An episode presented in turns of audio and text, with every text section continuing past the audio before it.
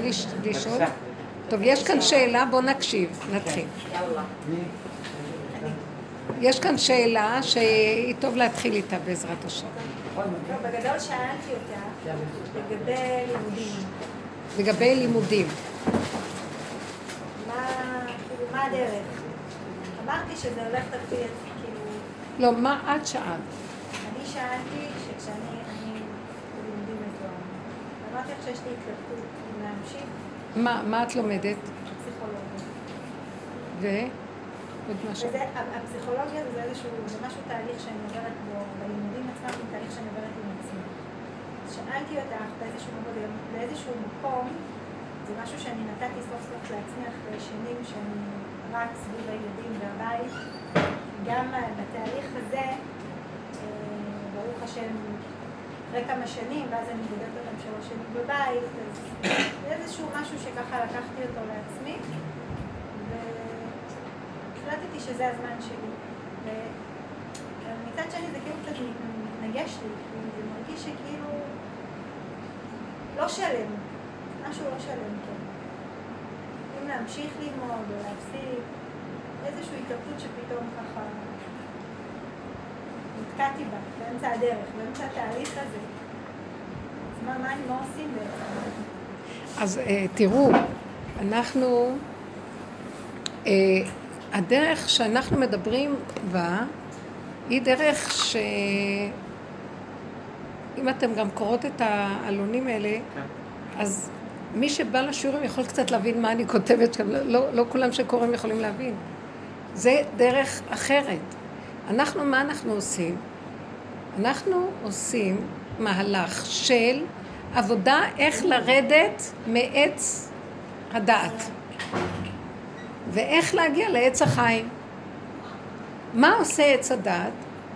עץ הדעת הוא חיובי שלילי. בוא נגיד שלילי, חיובי. עץ הדעת טוב ורע. וברור שכל העולם והתרבות שלו זה עץ הדעת. אז עכשיו, אז אנחנו במשך הדורות שדרגנו את המציאות שלנו מעץ הדעת רע, בזכות התורה, לעץ הדעת טוב, ברור, מה זה טוב. ומה זה רע, סור מרע. אבל הצ... היסוד שאנחנו בדרך שלנו מביאים שהוא חידוש לא פשוט. והחידוש הזה גם בעולם התורה הוא לא בקלות מתקבל. שעץ הדעת טוב ורע כולו בעצם נתבקשו היהודים, האדם הראשון נתבקש לא לאכול ממנו. כי ביום אוכלך ממנו מות תמות, נכון? כך כתוב בפרשת בראשית. מכל עץ הגן תאכל, אכול תאכל, מעץ הדעת טוב ורע, אל תאכל, כי ביום אוכלך ממנו מות תמות, מיתה כפולה. ואני מפרשת את זה בצורה פשוטה. ברגע שנכנסת לאכול מעץ הדת, שהיה ציווי מיוחד עליו לא לאכול ממנו, נכנסת לתודעה שלו. התודעה שלו היא מחולקת תמיד לשתיים, והיא באופן תמידי דואלית, בין טוב לרע, בין כן ללא, בין נכון ללא נכון, בין מותר לאסור, וכן הלאה. אז עכשיו אנחנו אומרים, טוב, התורה אומרת לנו מה מותר ומה אסור, אז נלך לפי מה שהתורה אומרת לנו, מותר. ואז אני הסברתי שם, שבעצם כשקיבלנו את התורה במעמד הלוחות, מעמד הר סיני, זה קיבלנו את התורה שהיא לא תורת עץ הדעת, תורת עץ החיים. התגלה השם בתורה. עכשיו אין את השם בתורה, כתוב י' כ' ו' כהשם. ויאמר השם, וידבר השם. אבל אין השם, זה רק אנחנו משתמשים בשכל ומסבירים לנו השם. אה, השם, אז אנחנו יודעים מה זה, מישהו יודע מה זה השם? לא. אבל יש לנו איזה דמיון מה זה השם. כלומר, הלוחות הראשונים שחררו אותנו מהקללה של עץ הדעת טוב ורע והכניסה אותנו למצב של יצאנו מהדמיון של עץ הדת, שזה כולו עץ הדמיון, גם הטוב שלו, גם הרע שלו, והמשלתי את זה לחלום. ואנחנו בעצם נמצאים במצב של שינה. מאכלנו מעץ הדת, נכנסנו למצב של שינה. תרדמת. והתרדמת הזאת, יש בה חלום טוב, ויש בה חלום רע. ואז אני אומרת, אוי, חלום רע נורא. אבל חלום טוב, למה לא? אבל רבותיי, זה חלומות, זה דמיון. את רוצה להישאר בשינה ולחלום, או שאת רוצה להתעורר למציאות? זאת אומרת שאנחנו באופן תמידי, מרגע שאכלנו מעץ הדת, הכנסנו את התודעה האלוקית שהייתה לנו בגן עדן, לפני חטא עץ הדת, שהיא תודעה אלוקית, גילוי שכינה, תודעת אמת, מציאות של אמת ולא מציאות דמיונית. והכנסנו אותה לתוך הדמיון. ועכשיו הדמיון הזה ששולט בנו תמיד מתחלק לשתיים. זאת אומרת, הוא לא רק מתחלק לשתיים, עיקר הקלקול של עץ הדת הוא דמיון. דמיון זה הפרשנות. ברגע שיש אפשרות לפרש דבר יותר מצורה אחת, כבר את נכנסת למצב של ריבוי ואפשרות ודמיון. אולי ככה, אולי לא כך, נכנס האולי. אולי אפשרות כזאת, וגם אולי אפשר גם, ואולי גם אפשרות כזאת, ואולי אפשרות כזאת. האולי הזה זה הדמיון. כי המילה אולי, פן, אם, אבל, היא מילה של דמיון. זה לא ברור. זה הדמיה. אז ברגע שאכלנו מעץ הדת, נכנסנו למצב שהצ... לתודעה דמיונית, ואנחנו כמו מתוך מסך וחלום. ככה אנחנו חיים, רבותיי. נכון שיש לנו פתאום איזה הבזק, או מה שנקרא החוש השישי מתעורר, ואנחנו, אה, כאילו יצאנו לרגע מהדמיון הזה. מצב שבתורה מראים לנו ניסים, פתאום משה רבנו מרים את המטה והיה מתבקע. אז זה נס, נכון? מה זה נס? פשוט המסך של עץ הדעת נפל, ואז אנחנו בעץ הדת קוראים לזה נס. באמת זה לא נס, זה יכול להיות אפשרות כזאת. מי שאמר לשמן שידלוק יכול גם להגיד לחומץ וידלוק, מה יש? הכוח האלוקי שברא עולם יכול גם לשנות את הסדר ולעשות מה שהוא רוצה, זה אותו קוד. אז מה, אז איזה נס יש פה? אין כאן נס. אבל אנחנו רואים את זה, וואו, כי לרגע הייתה הרמת מסך, מה שנקרא. אבל אנחנו תמיד בהורדת מסך ואנחנו מציאות של דמיון. במתן תורה של הלוחות הראשונים, הרימו את המסך והתגלה השם. וראו את הקולות. מה זה ראו את הקולות? בעיניים יכלו לשמוע מה שחוש השמיעה שומע וחוש הראייה רואה, עכשיו חוש הראייה שמע. הבנתם למשל, אני יכולה להבין את זה בפשטות. אדם מסתכל על משהו ופתאום הוא יודע הכל. החוש הפנימי שלו הוא לא רק רואה, אה, את רואה, את רואה ואת לא רואה מה את רואה. את רואה ואת, הראייה כל כך חדה שאת קולטת מה מעבר למעבר למעבר. זו הראייה של קולות. ראו את הנשמע. מה זה נשמע? בוא נשמע מה יש לך להגיד, בוא נבין. במילה אחרת, המילה שנייה היא מילה הבנה. הבנה היא דבר מופשט. אז בוא נבין מה יש לך לומר. אז את אומרת, ואז הבן אדם קולט משהו מעבר לאמירה, נכון? אותו דבר, הם ראו והם קלטו מה מעבר לראייה. זה נקרא ראיית הנשמע. אז הם היו במצב של הרמת מסך. כל הזמן אנחנו, אחרי חטא העגל, חזרו למצב הקודם. עוד פעם תרדמת. זאת אומרת שתודעת עץ הדעת היא תרדמת. עכשיו, בת... גם התורה, הלוחות הראשונים, ירדו ללוחות השניים והם נשבו בתוך התרדמת הזאת גם. לא הייתה ברירה, כי העולם בתרדמת, והלוחות השניים זה כבר לא אצבע אלוקים חרוט. מה זה חרוט? שהלוחות הראשונים היו חרוט. אמרו חז"ל, אל תקראי חרוט, אלא חירות ממלאך המוות. מהקללה מות תמותון, כי ביום אוכלך ממנו מות תמותון. מה זה דואליות מות תמותון? תמותון מהרע שלו, גם מהטוב שלו תמותו. אל תחשבו שהחיובי זה טרנד טוב. כי כולו עץ הדת במילא. אז מה לי אם זה חלום כזה או חלום כזה? זה חלום רבותיי. אתם בדמיונות, ואתם לא חיים את המציאות. ומהי המציאות? שבכלל זה לא כמו שאתם רואים את הדברים.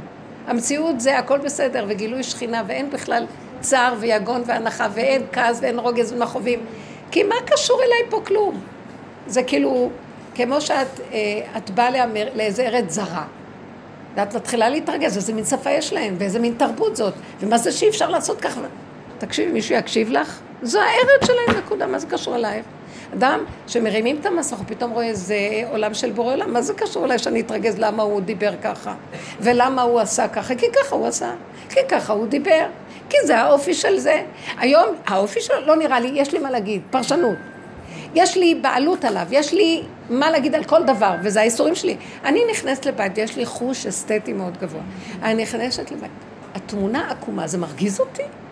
בעלת הבית כאן לא רואה שהתמונה עקומה, איך היא לא מיישרת את התמונה? עכשיו אני כבר מתרגשת עליה. מה, מה זה קשור אלייך הבית שלי? אבק. מי את בכלל פה? מה אני צריכה ליישר את המוח שלך? תיישרי את את עניינים שלך, מה זה קשור לתמונה שלי? אני אוהבת אותה עקום. ככה אנחנו כל הזמן מגיבים על דברים. הילדים לא שלנו, הבעל לא שלנו, החיים לא שלנו, כלום. ועשינו את הכל שלנו, וכל היום אנחנו מתים מצער, רוגז ומכאובים. זה בגלל תרבות עץ הדת.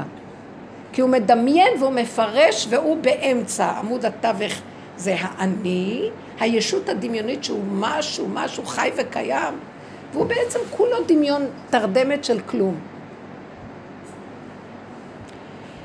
ורואים את זה, ברגע שיש איזה ניסיון, אדם רב, צועק, זה פתאום יש איזה ניסיון, נניח חמאס החליט להפיל איזה, יאללה, חס וחלילה. פתאום אלה שרבו, וזה עומד ליפול על ידם, כול אחד בורח ושכחו מהמריבה ושכחו מהכל, כי ה... איפה האני שלך שכרגע עמד בשיא הנצחנות על השני ולא היה מוכן לוותר את עמדתו האידיאולוגית, איפה הוא נעלם? ברגע אחד בא הטבע הפשוט של הקיומיות ההישרדותית הפשוטה וסילק את כל הישות הדמיונית של הגרנדיוזית של הוויכוחים וכן הלאה בדמיונות של עץ הדת. כל ההקדמה הזאת הייתה לשאלה שלך כמובן, לא שכחת את השאלה. כל כדור הארץ מתוכנת לפי עץ הדת, ועץ הדת רע עבר לעץ הדת טוב. למה? כי באמת היהדות שקיבלה את התורה וניסו לסדר מה זה טוב אמיתי יותר בעולם מאשר רע, באיזשהו מקום השפיעו על העולם, והעולם יש להם טוב ורע. עכשיו כולם הולכים על הטוב, זה הטרנד האחרון בעולם, חיובי, כולם חיובי, הכל חיובי. אז ההשכלה היא מאוד חיובית. תרבות אומות העולם במיטבה היא השכלה. חוכמה בגויים תאמין. תרבות יוון היא השכלה. אבל ההשכלה ועוד השכלה זה חיובי, להיות אנשים חיוביים, להיות משכילים, בייחוד מקצועות של נפש. עץ הדעת הוא כולו דמיון. הוא יכול לקחת את הנפש ולשקוע, ב... הוא יכול לבנות מדע בדיוני של הנפש, והנפש, תקשיבו, אני רוצה להגיד לכם, במדרגת עץ הדת, הנפש היא בור בלי תחתית, תהום שאף פעם לא תגיעי לסיומה. היא לא נגמרת הנפש. לכי תיכנסי בה, תשתגעי עוד יותר, וכולם השתגעו כבר. כל אחד יש לו קורסים ויש לו כל מיני שיטות, וכל יום צצות כמו פטריות חדשות לבקרים, שיטות חדשות בנפש, והעולם כולו בוקה ומבולקה. והיא אומרת, הלכתי וזה, ואחרי אמרת, אבל משהו התפספס לי, כולם מרגישים את זה. אז אולי נלך, לי, יש שיטה אחרת בנפש, אני אשלח אותך, יש כמה שיטות. והן הולכות, כמו פרו בפיג'מה באמצע הלילה, מפה לפה, לפה, לפה, לפה, לפה, ו... ואנחנו מסתכלים ואומרים, אבל אתם יודעים מה? אין בכלל מקום כזה בעולם שנקרא נפש. הנפש היא נקודה אחת קטנה, שהיא לא קיימת בעץ הדעת. בעץ הדעת אין נקודה תמידית של כאן ועכשיו. היא תמיד מתמשכת לעבר ועתיד. אז היא מתארכת, ואז היא נהיה גדולה. זה נפש. בוא נגיד רוח. בוא נגיד מדרגת הרוח. כל מה שעץ הדעת עושה הוא מטעה את הבריות, מדרגת הרוח. אפילו החכמים הלכו לאיבוד. לרבי נחמן יש סיפורים כאלה, שישבו חכמים ומרוב חוכמות הלכו לאיבוד, מרוב חוכמות וחוכמות וחוכמות התחילו להשתתות. איך? אז זה מה שנקרא חולי רוח, ויש חולי נפש. חולי רוח זה שהרוח, וואי, רוחני ומתפזר, ורעיונות ופילוסופיות. כל העולם היה בשנות ה... לא יודעת מה, היה איזמים שונים של כל מיני רעיונות, אידיאולוגיות, אה, קומוניזם, אה, סוציאליזם, לא יודעת מה, בתחילת המאה. הרוח הייתה מאוד חזקה. עכשיו הכדור יורד למדרגת נפש. עזבו, הרוח כבר נהיה, ועכשיו נהיה נפש, אז גם שם הם משתגעים, כי הכל תמיד מתרבה. עץ הדת הוא דמיון והוא מתרחב. הוא דעת, הדעת זה יסוד הרוח, היא מרחיבה, היא מרחיבה, גם את הנפש היא מרחיבה. וכאילו נוגעים בנפש, זה הדעת של הנפש. הולכים ללמוד מה זה נפש, תרתי דה סיטרה. אי אפשר ללמוד מה זה נפש, כי אין נפש. שבת ואי נפש, אומר רש"י ואי אבדה נפש. אין נפש בכלל. זה דמיון. אז מה מחפשים בדמיון הזה?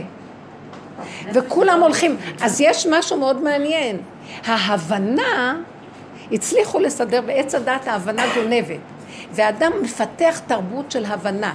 זאת אומרת, מדע ההבנה הוא דבר מאוד... מבינים מה עברת ולמה עברת ואיך עברת, וזה מספק את העניין של חוקרי הנפש למיניהם. אבל הבנה זה לא אמת. הבנה זה הבנה. רב אושר היה צועק. הדרך הזאת זה לא הבנה. בהתחלה אנחנו משתמשים בה להבנה כדי להבין מה אומרים פה. אבל מי שרוצה להיכנס בדרך האמת, האמת זה משהו אחר, והבנה זה משהו אחר. האמת זה ככה. זאת אומרת, אני כעסתי עלייך ואת רבת איתי והזה, ואני רבתי איתך וצעקתי עלייך, ואז אני אומרת, אה, בוא, נל... בוא נבין מה קרה פה. אז אני מתחילה להבין למה אני צעקתי עלייך ולמה את צעקת עליי ומה אני, טוב, אז כבר לא אכפת לי להתעסק בך, אני מתעסקת בי. ואז אני מבינה, מבינה, מבינה, מבינה. אני מבינה למה כעסתי, היה לי לחץ, היה לי מתח, יש לי חרדה שיקחו לי את זה, הבנתי, בסדר? באמת, אתן יודעות מה זה אמת? שצעקתי עלייך. בזמן אמת, לא יכולתי להתאפק, והוצאתי עלייך את העצבים שלי.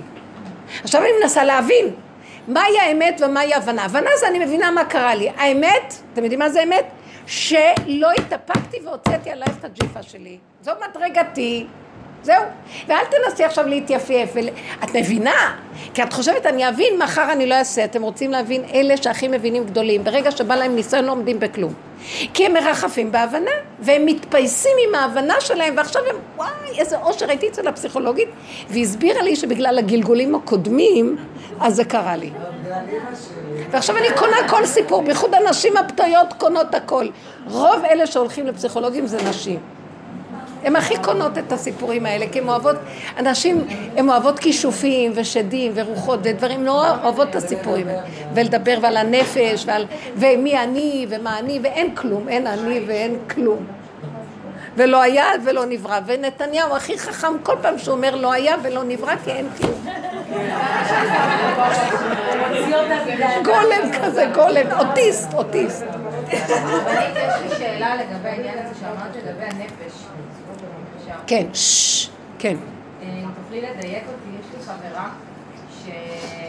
לא משנה איך נגדיר את זה, היא קוראת לזה דיכאון לאחר לידה, היא פשוט נמצאת, לא מרגישה כלום, היא נמצאת בסוג של בועה כזאת, מתפקדת, הכל, סליחה שהייתה מאה אחוז אימא, אישה, מאוד בתפקוד, מאוד ב... והשם פירק אותה. אני לא מצליחה...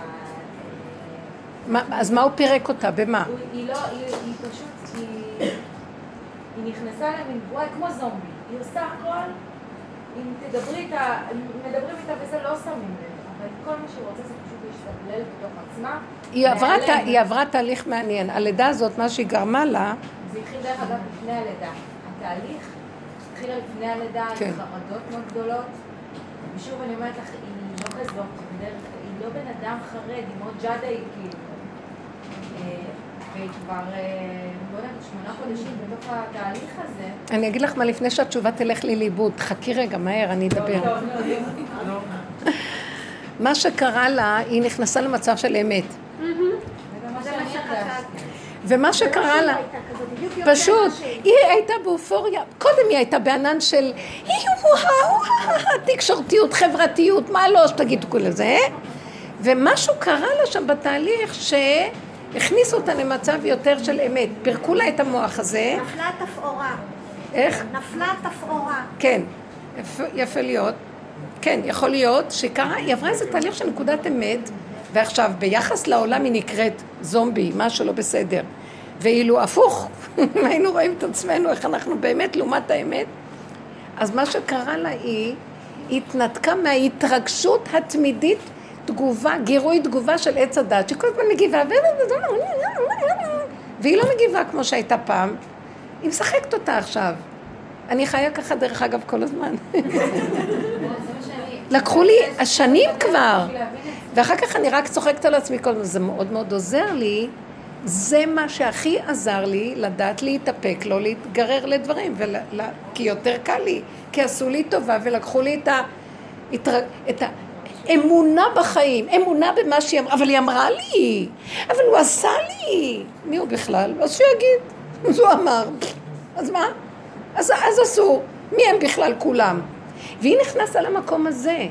ושמת לב, מאוד מצא חן בעיניי, שהיא מתפקדת עשר, הגולם עובד שם, הגולם אין לו לב. זה המצב היסודי האמיתי שלפני, זה לא בדיוק לפני החטא, זה בין עץ הדת לעץ החיים. תקשיבי, כי עץ החיים היה לו לב, היה גילוי שכינה, אז הלב פעם עם דופק אמיתי. עכשיו, בין עץ הדת לעץ החיים יש מצב של וויד. היא נכנסה למצב הזה, וזה מצב יותר טוב מאשר מצב של עץ הדת. כי בעץ הדת כאילו יש לנו לב, וכולם, האופרה בעיצומה. עולים יורדים, עולים יורדים, כל היום, וזה הכל שקר. ופעם האדם למעלה בשמיים בסיפוקים, ופעם הוא למטה שבור לרסיסים. וכל הזמן הוא במצב הזה. עכשיו, היא במצב של איזון. והעובדה שהיא מתפקדת עוד יותר טוב אפילו, מתפקדת טוב, עושה הכל. חסר לה, רק היא אומרת, אבל אני לא מה שהיה לי קודם, אני לא מתרגשת כמו קודם. אין לה את הסיפוקים והריגושים של קודם, של התפאורה של עץ הדת. אבל באמת באמת, אם היא תבין, צריך לדבר איתה על התהליך שלה. היא אוחזת אדם בשני הקצוות. בדיוק, לא, אין לה ידיעה וזה מפחיד אותה. חוסר הידיעה של מצב של אמת, חסר לה אינפורמציה הנכונה. שדווקא... אני אגיד לך את האמת, אף פעם אין הכנה לזה, כי כשמדברים, ואנחנו מדברות פעם, זה מאוד נקלט לנו בדעת. כשנופל האסימון ובא בהתנסות אמיתית בבשר, זה משהו שונה, ותמיד אנחנו בחרדה מהחידוש הזה. הרבנית, כל הקטע כל הזמן אומרת לי, אני מתה להחלים, לחזור לעצמי, ואני בלב, אני אומרת, את עושים את החסד. אז דברי איתה. אני מדברת איתה, אבל היא כאילו, היא לא נמצאת במקום של... את צריכה להסביר. היא אוחזת בדעת. את צריכה להגיד לה, תראי, את צריכה להגיד לה, הדבר היחידי שנשאר פה, שאולי איתו את צריכה להתמקד, זה להשלים למצב הנוכחי. תתחברי אליו, תקבלי אותו, תשלימי. זה מצב של שקט נפשי. משהו אצלה במוח עוד זוכר את הקודם והיא שואפת לשם. קשה לבן אדם כשהוא מתעורר מהחלום והוא עוד לא, והוא עוד לא משתייך למציאות של הקיימת, לא לרצות לחזור לחלום. כן. אני אגיד לכם את האמת, היה לי ממש משונה הלילה הזה. חלמתי איזה משהו, ולפנות בוקר, משהו חזק. וקמתי אחר כך אה, ככה, והייתי עמומה מהחלום, ואחר כך הלכתי להתפנות, וחזרתי לישון, כי היה לי עוד שעה אפשרות לישון. ואחר כך נראה שהמשכתי את החלום, פעם ראשונה. כאילו רציתי עוד להמשיך, כי זה היה חלום חזק, והוא נקטע לי. וכשחזרתי לישון, אמרתי, אה, איזה חלום. ואחר כך, רק יותר מאוחר נזכרתי שזה היה לי המשך לחלום כשחזרתי לישון, וראיתי ששאפתי לחזור לחלום הזה. זה מצחיק, הבן אדם רוצה לחזור לדמיון. זה, אבל היה שם איזה מסר, זה לא היה סתם חלום, כן.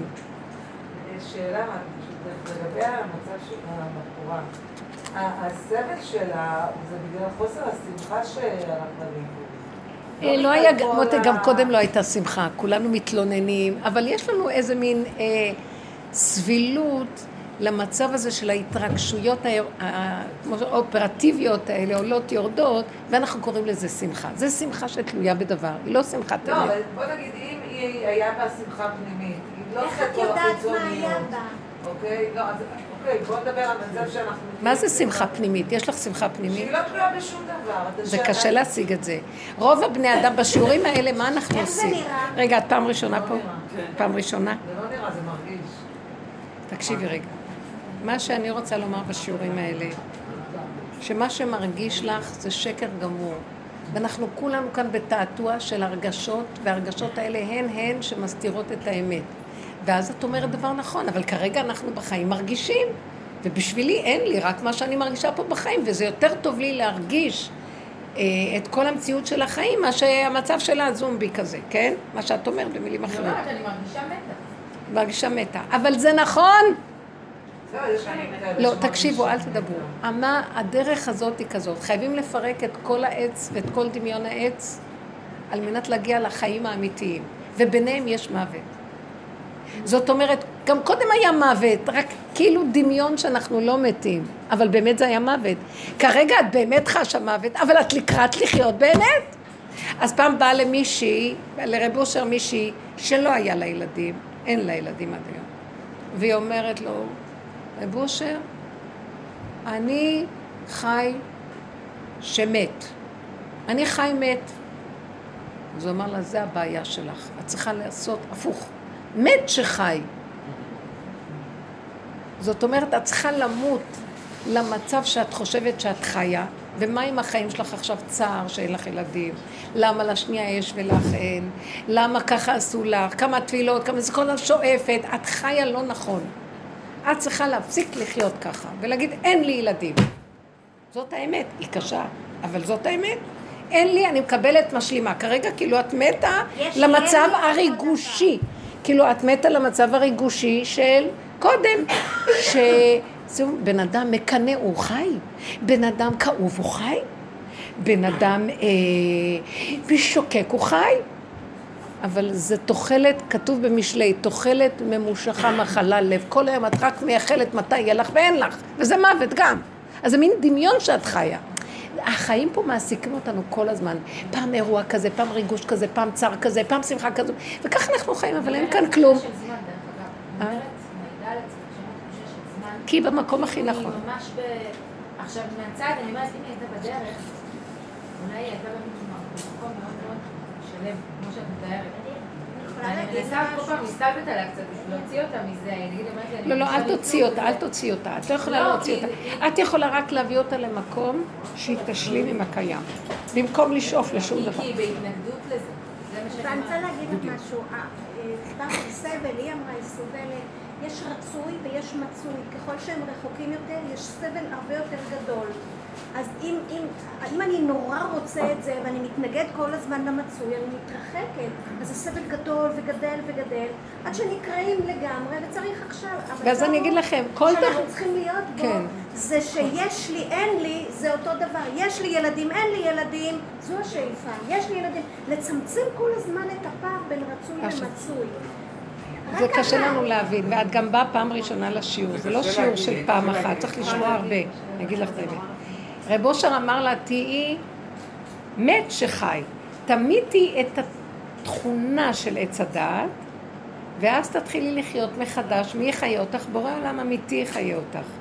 אז הוא נקרא חי, וכתוב בנביא ישעיה, חי, חי יודוך. מי זה שחי? זה אתה. מי אלה שיכולים להודות לך ולהיות עבדים שלך אמיתיים? זה מי שחי כמוך. מי זה שחי כמוך? מי שמת למצב של השקר ולדמיון של עץ הדת. עכשיו זה תהליך מאוד ארוך, וזה מה שאנחנו עושים בשיעורים. איך ממיתים את עץ הדת? קודם כל להכיר את השקר שלו, זה נקרא לאט לאט ששמה עליו פנס, ומתחילה לזהות שקרן. היא חשבה שהיא חיה קודם האישה הזאת. זה לא נקרא חיים איך שאנחנו חיים. וזה החיים, מה לעשות? מישהי נאנחת אומרת, אה, זה החיים, מה לעשות? ככה אנחנו חיים. אז פעם אנחנו הולכים לבלות קצת כדי להפיג את הצער של ה... מוות הזה במרכאות. וקצת יש לנו תנאים נוחים מדי פעם פה ושם, וזה, וחוזרים לבור כל הזמן. וזה לא שאנחנו בבור, דרך אגב. יש איזה מנגנון שכל הזמן מיילל, והוא כל הזמן תחת מסך. זה מין, זה כפתור, צריך פשוט, כולו כפתור ולהזיז את הכפתור הזה. זה כמו שתי עדשות ששם לנו משקפיים, צריך להזיז אותן. וזו עבודה מאוד קשה להזיז. ולאחרונה אנחנו רואים יותר ויותר אני אומרת לכם, בנות, אל תאמינו בשום דבר ש... אל תאמן בעצמך עד יום מותך, אמרו חז"ל. ואני, בעלון האחרון, השם שם לי לראות שנתתי לך את הברכה ונתתי לך את הקללה. ובחרת בחיים. תקשיבו, יהיה טיפש מישהו שירצה לבחור במוות או בקללה? בשביל צריך לצוות אותו שיבחר בחיים? אלא מתכוונים פה לחיים אחרים. תבחר בחיים אמיתיים שהם לא ברכה ולא קללה. לא עץ הדעת טוב, לא עץ הדעת רע. והרבה פסוקים שרש"י מדבר גם כן בגמרא זה כתוב, נתתי להם את הברכה ואת הקללה לרעתם, על מנת שאם הם יטיבו את דרכיהם יקבלו שכר. אז למה אתה כותב את הברכה ואת הקללה לרעתם? תגיד את הברכה לטובתם, ואת הרעה לקללתם, ל- לרעתם.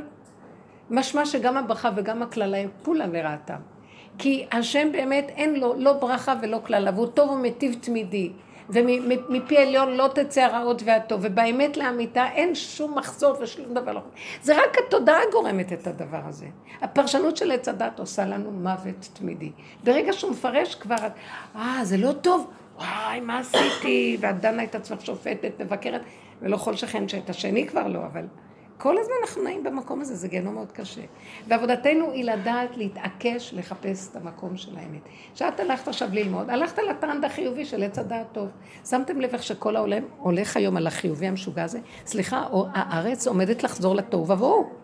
אתם לא מבינים מה שקורה, זה עומד לחזור למצב של סדום ועמורה. מה זאת אומרת כל ההומואים האלה וכל הנשים האלה וכל הגברים, מה זאת אומרת שאף אחד לא יכול להגיד להם כלום והכל בסדר? מה זאת אומרת שאיזה... מ... אני אומרת לכם, כל מיני מקרים משוגעים של כאילו שוויון זכויות. משהו נורא, איזה חוקים משונים שאי אפשר לתאר אותם. עכשיו הגיע אליי איזה סיפור של מישהי ש... ש... אולי אני לא אספר אותו. זה נראה לי מוזר. אה, אבל זה לא בעצמו מה שאת אומרת עץ הדת? זה עץ הדת לגמרי. לא, אבל העולם הולך על הטרנד החיובי של עץ הדת. אה, האנושות נהייתה מאוד נאורה והיא כולה עכשיו חיובית. אנחנו עם ישראל, ששמנו את אומות העולם מהשלילה לחיוב, אז בואו נזוז אנחנו מהחיוב ונלך לאמת. גם אנחנו מתח... מתחבקים איתם וכולם השתגעו על החיובי. כל מאה שערים, כל מיני קורסים חיוביים של תזונה חיובית ופסיכולוגיות. שערים? כן. זה נגע שערים? את לא מאמינה מה הולך שם. כולם נגנבו, כל היהדות נגנבה לחיובי, כולם צדיקים, וכולם צנועים, וכולם יהיו עוד יותר ועוד יותר ועוד יותר, וזה נהיה עבודה זרה. זה לא תורה בכלל, זה לא האמת. תורה לא אומרת ככה בכלל. בתורה אין פוריטניות בכלל, ואין התקצנות. התורה אומרת, אה, במעשר שני שמביאים לאכול אותו בבית המקדש, אה, שאנחנו צריכים לפדות את הפירות ולהעלות אותם לבית המקדש ולאכול אותם בקדושה. ושמת בכסף בכל אשר תאווה נפשך. נותן רשות לתאוות הנפש, כן? יש נפש שצריכים להתאבות אליה. ומרשה, התורה מרשה שנתאווה. מה זה, מה זה ככה, מה זה... וכי כל אחד עכשיו מצית על השני, יותר צדיק ממך, נגנבו על הצדקות. זה הפך להיות קיצוני חיובי. אה, כולם יותר צדיקים מכולם, וכל אחד רוצה להראות שיותר צדיק. והחסידויות מתחרות ביניהם מי יותר צדיק. לא, כי אני רואה את השקר. עוד אתם אנשים חרדים, תראו איפה יש תורה שהיא מעבר לכל זה. אתם עוד יותר... אז מה ההבדל ביניכם לבין החיובי של אומות העולם? שהפכו את כל הפסיכולוגיה לשיא העניין, וכל, הכל הלך לאיבוד, וכל אחד יש לו שוויון, וכולם מותר להם הכל, ואף אחד לא יעז להגיד כלום. התקשרה אליי איזה מישהי, שחמיה אה, אה, נפטר, אבל לפני שהוא נפטר הוא התחתן הוא היה נשוי איזה חמש פעמים, זו האישה החמישית כנראה. שנתיים לפני שהוא נפטר הוא התחתן איתה. הוא, היא הייתה בת חצי מגילו, היא בת חמישים והוא בן מאה בערך. ידעה לעשות חיים. והתחתנו, אה? ידעה לעשות חיים. נו, רק הפריעו לך. עכשיו, אה, בקיצור, נפטרה, היא לא נותנת להם להיכנס, לא נתנה להם להיכנס לבית לשבת שבעה, זה הבית שלה. מחפשים צבא, אין צבא, ומתחילים לראות מה עכשיו, כאילו, באיזשהו מקום, אה, הם מתחילים להבין שעכשיו, הם, אז היא אומרת לי, זאת ששאלה אותי, היא אומרת לי, אז מה נעשה עכשיו? אנחנו עומדים משפחה, שזה האבא שלנו, ויש לו כמה ילדים מכמה נישואים, ויש לו רכוש לעניין. ועכשיו, כאילו, לפי החוק מגיע לה חצי אם אין צוואה. כולה לא, בקושי הכיר אותה, לא מכיר כלום. איך יכול להיות? עכשיו, עכשיו אנחנו באנו, אומר לי בעלה, שלושה גברים רציניים רוצים לשבת שבעה על אבא, היא לא נותנת להם להיכנס לבית. בזמן שהתורה הייתה קיימת באמת שהייתה תורה, לא שזה עכשיו השלטון השוויוני, היו תופסים אותנו, מחטיפים לה מכות, שמים אותה בצד, מבזה את המת, תני לנו לשבת שבעה בבית של אבא שלנו, מה כמה את מבלבלת את המוח מיד בכלל?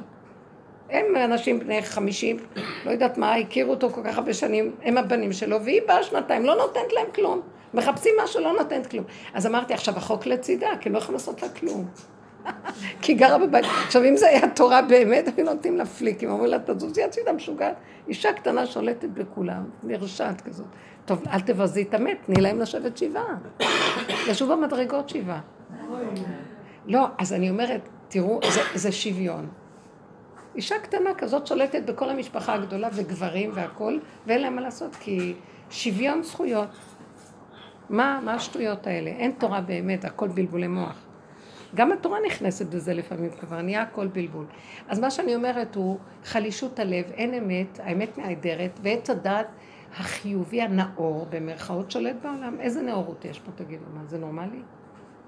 עכשיו, אה, המהלך שלנו שאנחנו רוצים לראות כאן, איפה קו האמצע וקו האמת? החיובי הוא לא אמת בכלל. מה שאת הלכת ללמוד פסיכולוגיה ואת חושבת שזה יענה לך על הנפש, בהתחלה זה כן עונה. כי יש כאן כל מיני עניינים. דרך אגב, פרויד בא ממשפחה חסידית, ששייכת לבעל שם טוב, ביסודות שלו. אז הוא כן, בעל שם טוב דיבר על האמת של הנפש. אבל הוא דיבר ברמה כמו שרב אושר, זה לא מה שהוא סידר פסיכולוגיה הבנתית כזאת. אז הכל הלך לאיבוד, בקיצור. אז תלכי על ההשכלה הזאת. השכלה מתרחבת, והיא המון... בפסיכולוגיה, אני, אני מכירה את השטח. אז יש המון ספרים והמון הבלים של הבנות וכל מיני פילוסופיות של יונג ופרויד וכל מיני... והכל... אה, מה, מה, מה זה בכלל? מה זה קשור לכלום? והנה, זאת הדרך של הנפש. הפסיכולוגיה עצמה הם גם מודים, זה גם שטח מאוד אפור, אין שם שחור או לבן. אין כלום. כל אחד יכול ליצור מה שהוא רוצה. ועכשיו, מה האמת הנכונה? שאין כלום, יש רק הרגע הזה, ואל תסתבך עם הנפש שלך, תקבל את הכל ותגיד, קודם כל תבין שזה לא השני השם לך, זה הכלל הראשון, זה אנחנו. תמיד השני הוא רק המראה שלנו, והוא המקל, השם שלח אותו כמקל ומראה להראות לנו את עצמנו. תיגע בנקודות שלך, כי גם אתה בדיוק כמוהו, כי אם אתה כועס עליו, גם לך יש כעס. זאת אומרת, נכון שאתה כועס עליו על משהו, אבל לך יש כעס גם, הוא יש לו ככה, אבל לך יש כעס. תיגע בכעס שלך, תנצל את המצב הזה לעבוד עם עצמך, ותיגע בנקודות של עצמך, ותודה בפגם שלך שהוא נגוע. מה זאת אומרת נגוע? אתה כועס, כאילו זה פינוק בנפש. מה קשור אליך? מה אכפת לך? מה, למה אתה כל כך מגיב בכזאת התרגשות יתר? ואם תתחיל להסתכל כמה, כל פעם מחדש, להתבונן בעצמך, ותראה כמה שטחים כאלה יש לך, של כעס, רוגז, נצחנות, וכחנות, קנאה, שנאה, מה לא, בכל המידות, אז אתה תראה שאתה מלא דמיון, מלא דמיון, מלא אה, אה, התרחבות פרשנית על כל דבר, והלכת לאיבוד. אז תתעסק עם עצמך. ועכשיו, אני ראיתי, כשהסתכלתי בעצמי והסתכלתי והסתכלתי והסתכלתי, והיו לי כאבים מעצמי, כי האגו לא כל כך אוהב לראות את עצמו כל כך שלילי וגרוע. אז הבנתי שאז גם אסור לי גם לפרש את זה כשלילה, אלא לקבל שככה זה וזהו זה וזהו זה. ראיתי, רבותיי, זה לא נגמר. כמה שלא עבדתי למחרת, עשרה דברים חדשים היו. כל יום שחטתי שתיים מימין ושלוש משמאל. כל יום היו עוד יותר שבאו, והייתי צריכה לשחוט יותר. אז, אז ראיתי ש... זה בלאגן מדי גדול, ואז הבנתי שזה מסוכן. תודי שאת תקועה, אני נמצאת בתוכנה שתוקעת אותי, מתרחבת עליי כמו הסרטן הזה, ואין לי מוצא ממנה, אם כן, בוא בוא בוא, ריבונו שלם תעזור לי, ראש באדמה, תשחרר אותי מההתפעלות והגירוי תגובה, תן לי להסכים שאני בסכנה איומה, תן לי להתמקד בכאן ועכשיו היחידה, ולהתאמן בה ולהישאר בה.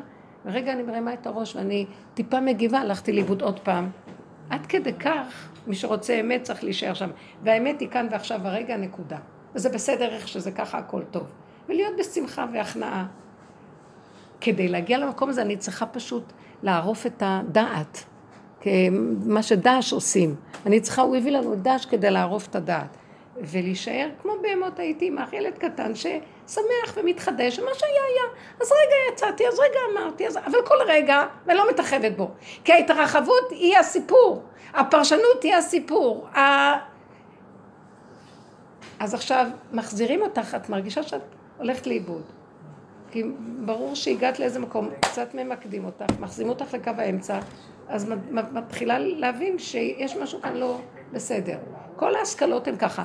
כל כך הרבה נשים לומדות, אחרי שגמרו ושילמו המון, בעצם אני לא יודעת אם זה השטח שמתאים לי. אז הן עושות שדרוג, או הולכות למשהו, הסבת מקצוע, וכן הלאה, והם שרלטנים, מוצצים תמיד של המון כסף, ואנשים כל היום רק לומדים, אין בידם כלום. והכל אותו דבר. והם יודעים איך לקשקש ולדבר, הבלי הבלים הכל האבל. אז מה?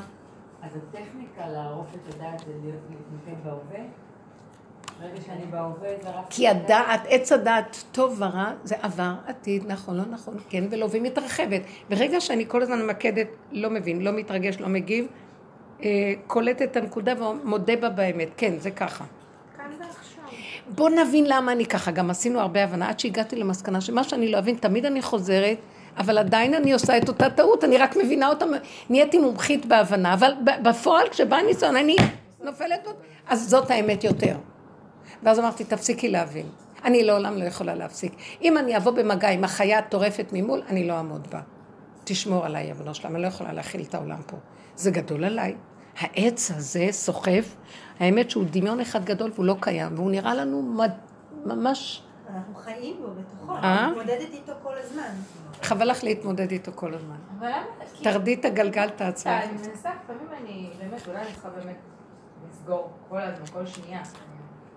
איך שקופץ לי את זה, שאלה ראשונה שעולה לי זה, אז כאילו, מה התכלית של כל זה? גם של הדרך. כל העבודה, כל ה... התכלית היא להגיע למציאות העין, ואז שמה מתגלה השם. מה זה לא השם? יכול להתגלות לנו לכתחילה. איך? לא יכול להתגלות לנו לכתחילה, זה כזה מסע. מה- למה שיתגלה עליך לכתחילה? אבל הוא בחר את לא, לא, אני בחיים, את אומרת, צריכה לבחור בזה כל. הוא היה, היה, אבל אנחנו סגרנו על ידי אכילת עץ הדעת. אבל הוא העמיד אותם בניסיון, כאילו. הוא העמיד, הוא לא העמיד, הוא כן העמיד, כרגע זה המציאות. אנחנו כרגע תקועים. בסדר? בוא נגיד שזה מזימה מאוד נעלמה, והוא סידר אותנו. יש לו כאן איזה שעשוע לא ברור, משחק שלו. אבל כרגע אני תחת המשחק הזה, זה מה שצריך לעניין אותי. הפסקתי לשאול שאלות למה. כי אף אחד לא ייתן לי תשובות גם. יש המון שאלות של למה. כל הגמרא מלאה מלמה. באמת. שיבוא משיח ככה וזהו. ייגמר תלמוד בבלי. כן? תלמוד בבלי הוא טוב כדי לתקן את עץ הדת. למה? ודומה בדומה מתקן. וכרגע אני אומר, אבל ככה, בסוף אבל ככה. אבל אם הוא. בחרת בחיים, אז זה כל רגע, בכאן ועכשיו, נכון? בדיוק, זה החיים. זה החיים. אבל זה קשה. אני אגיד לכם, בהתחלה אנחנו כן מתבוננים. יש מקום להתבוננות, כי היא גורמת לנו שנרצה, שנרצה אה, לקשור את עצמנו לאמת. היא מעניינת. ההתבוננות בכיוון האמת. לא התבוננות סתם. ההתבוננות, תראו כמה אנחנו רמאים, תראו כמה אנחנו משקרים, תראו כמה אנחנו מכוסים ומשחקים אותה, כאשר היא נקודת האמת, זה עושה משהו. וואו. ואחרי שהרבה, אז אני אומרת לעצמי, אחרי זה אני אומרת, טוב, מעכשיו נתקן את זה. חבל על הזמן, אי אפשר לתקן. מעוות לא יוכל לתקון. כי זה קשה עליי, זו תוכנה קשה עליי, היא פועלת קשה. אם כן, תפסיקי גם לתקן, רק תשתדלי לא לבוא איתה במגע. בגירוי תגובה. אל תעני. זו חוכמה מאוד גדולה לדעת להתהלך בעולם. העולם מושלם, יפה. עץ החיים. פותחת את הפה, פותח את המוח, הלך עלייך. מה אכפת לך להתנהג כמו גולם שמח, אוכל, שותה, נהנה, אומר, טוב, תודה, אל תדברי לעניין, יותר טוב לך מה שתדברי לעניין. מה בני אדם? איזה בני אדם? כל אחד, כל אחד אומרת לי, אבל לא נעים לי מהחברה, לא נעים לי מה יגידו, בסוף, ברוב שלא נעים לה, טורפים אותה, והיא אחר כך חוזרת מוכה, שאין ועין, ואמרה, לא, אבל לא היה לי נעים. אתם מכירים את הקורבניות הזאת? כל אחד לא נעים לו מהשני, אכלו אותו, בלעו אותו, והוא חוזר בלי ראש. תקשיבו, זה לא תרבות משוגעת? אני צריכה לספק לו לאכול אותי כי לא נעים לי מפני החיה הטורפת שהיא, שאני לא אעשה את רצונה. עד כדי כך משוגעים. מה? מה הכוונה שלך בגירוי תגובה? אני מגיבה מיד. לא לעשות את זה, להישאר. לא להגיב, לא להגיב. ההוא אומר כך, ועכשיו אני רוצה שאני ישר רוצה לענות, מאיפה בא לי הרצון לענות? אני רוצה להיות צודקת. אני מאוימת שהוא חושב עליי ככה, כי אכפת לי מאוד שהוא לא יחשוב עליי ככה. מי הוא בכלל? שיחשוב מה שהוא רוצה עליי. כי בהתחלה אני רוצה להיות צודקת, אבל האמת זה לא להיות צודקת. לא מחפשת את הטרנד הזה בכלל. כי לעולם זה לא ייפסק. ופעם אני צודקת ופעם יפילו אותי ואני לא אהיה צודקת ועוד פעם ועוד פעם וכל היום אני במלחמה תמידית מאוימת עד מוות להוכיח לכולם שאני תמיד הכי צודקת. מה יוצא לי מזה בכלל? רבותיי, אנחנו בשיגעון מתמיד פה. לא רוצה יותר להוכיח לכולם כלום, כי אין כולם בכלל. והכל דמיון. את מי אני מרצה? את הדמיון שמישהו קיים כדי שיאהבו אותי? כי אני כל הזמן תלויה באהבה שלו, שיעריך אותי, ובעצם הוא לא קיים, הכל דמיון. אולי אני אקבל חיות מהדמיון האמיתי, מהחיות האמיתית שזה בורא עולם. אני פונה אליו ואומר לו, אבא זה גדול עליי פה, רק אתה יכול לתת לי אהבה. תן לי אהבה שאינה תלויה בדבר. האבא החכם הגדול שאוהב אותי איך שאני, עם כל המערומים שלי, ואיך שאני ככה, ואני אומרת לו, אבל חטאתי וכזאת אני. את זה הוא רוצה לשמוע. הוא לא רוצה שנתקן את זה, הוא רוצה רק שנודה לו שאנחנו לא יכולים לעשות משהו אחר. הוא אומר, אני אתקן אתכם, כי אני הולדתי אתכם חסרים. סיבבתי את כל הסיפור הזה כדי שתהיו חסרים, כדי שתזדקקו לי, כי אז הנברא והבורא הם בזיווג. הנברא חסר והבורא משפיע עליו. וזה כל הזיווג בין הבורא לנברא. ואתם רוצים להיות בעצמכם משפיעים. אז אתם לא נזקקים לי, אז לכו במועצותיכם ותיפלו. אתם גורמים, למעצבה תשכבון מידיכם הייתה זאת לכם. אתם גורמים לעצמכם את הצרות שלכם. אז זה עבודת יום הכיפורים. תבואו אליי בהכנעה ותודו באמת שאתם לא יכולים, שאתם תקועים. אז תהיה אחרי זה עבודת פורים, צחוקים והכל בסדר. מתגלה עבודה השם. של אלול בעצם, נגיד כרגע בדרך. עבודה של אלול זה שאנחנו עושים סליחות, שחטאנו לפניו. כי אנחנו עכשיו בעץ הדת טוב מפני עץ הדת רע, כי עשינו הרבה רע כשעץ הדת רע היה לפני התורה. אז כל הדורות עושים תשובה. אני רוצה להגיד לכם, מישהי... יש לי מישהי מדהימה, מדהימה, יש לי מישהי מדהימה, היא קפצה לי במוח. היא אומרת, כל אלול היא אומרת, חטאת לפנינו, רחם על עצמך. חטאת לפנינו שהכנסת אותנו בתוך כל הסיפור הזה. חטאת לפנינו. תעשה תשובה. היא הגיעה למקום כזה בעבודה. עכשיו, היא לא מדברת על השם, היא מדברת על עץ הדעת. אתם מבינים? ברור שמאחורי עץ הדעת עומדת איזו הנהגה שהביאה וסובבה את הכל, אז היא אומרת לו, חטאת לפנינו, תעזור לעצמך. רחם על עצמך ושחרר אותנו מהסיפור הזה. כי לא נגמר, אתם זוכרים שהייתי אומרת לפני, אה, הייתי אחר כך, בהתחלה הייתי אומרת, רדונו, רדונו. הייתי אומרת, חטאנו, אין לי כבר כוח להצטער. כמה תשובה אפשר לעשות ואת חוזרת על אותו ככלב שישב על קיאו? כי את לא יכולה לצאת מזה. בפירוש הוא לא נתן לי לצאת מזה. כאילו, אה, הסתדרתי, ועכשיו השתלטתי על המצב, כי אני אגיד לכם למה, בדיוק עץ הדת חוזר למלוך. והוא לא רוצה שנמלוך, הוא רוצה שאני שנדע שאנחנו חסרים, תקועים, וזהו. ועכשיו לא להיות בעצבות, כי גם למה אני בעצבות? כי אני רוצה להיות מושלמת. לא! תסכימו שאתם לא יכולים, ובחיוך לא יכולים. כי אתם לא יכולים. אבל עץ הדת רוצה להיות יכול כי הוא מתחרט תדיר באלוקות, וזה כל השקר שלו. הוא רוצה להיות כמו אלוקים, והוא לא יכול להכיל ולהבין מה זה אלוקות. למה? כי אלוקות היא קו האמצע, ועץ הדת אף פעם אין לו את האמצע, הוא מפספס את זה תמיד. יש לו או עבר או עתיד, אין לו את החוכמה של קו האמצע. אין לו הווה. אז הוא לא יכול להיות אלוקי, אז הוא כל הזמן רודף אחרי דמיון האלוקות, כאילו עוד מעט הוא יהיה אלוקי, ואין לו אלוקות. וזה מה שכל העולם עושה על ידי הטרנד החיובי. כל היום חושבים שעוד מעט הם מגיעים להיות אנושיים מדהימים, והם מחריבים את העולם. העולם כמר ככה. כמו כל הפולי... האינטלקטואלים האלה המשוגעים, כמו השמאלנים האלה וכל אלה, סליחה, הם פשוט משוגעים. הם מקרקים את הביצה שעליה הם חיים. מה הם רוצים שיהיה כאן? שוויון עמים? אין שוויון. לא יכול להיות בגוף הדבר שוויון, ועץ הדעת זה גוף. כי בנפש זה משהו אחר, דרגה פנימית של האמת, אין שוויון בגוף. אף פעם שני אנשים לא יהיו שווים. כי זה נולד בתכונות כאלה ובפרצוף כזה ולהורים כאלה ולמשפחה כזו. הוא לא יכול להיות שווה לשני.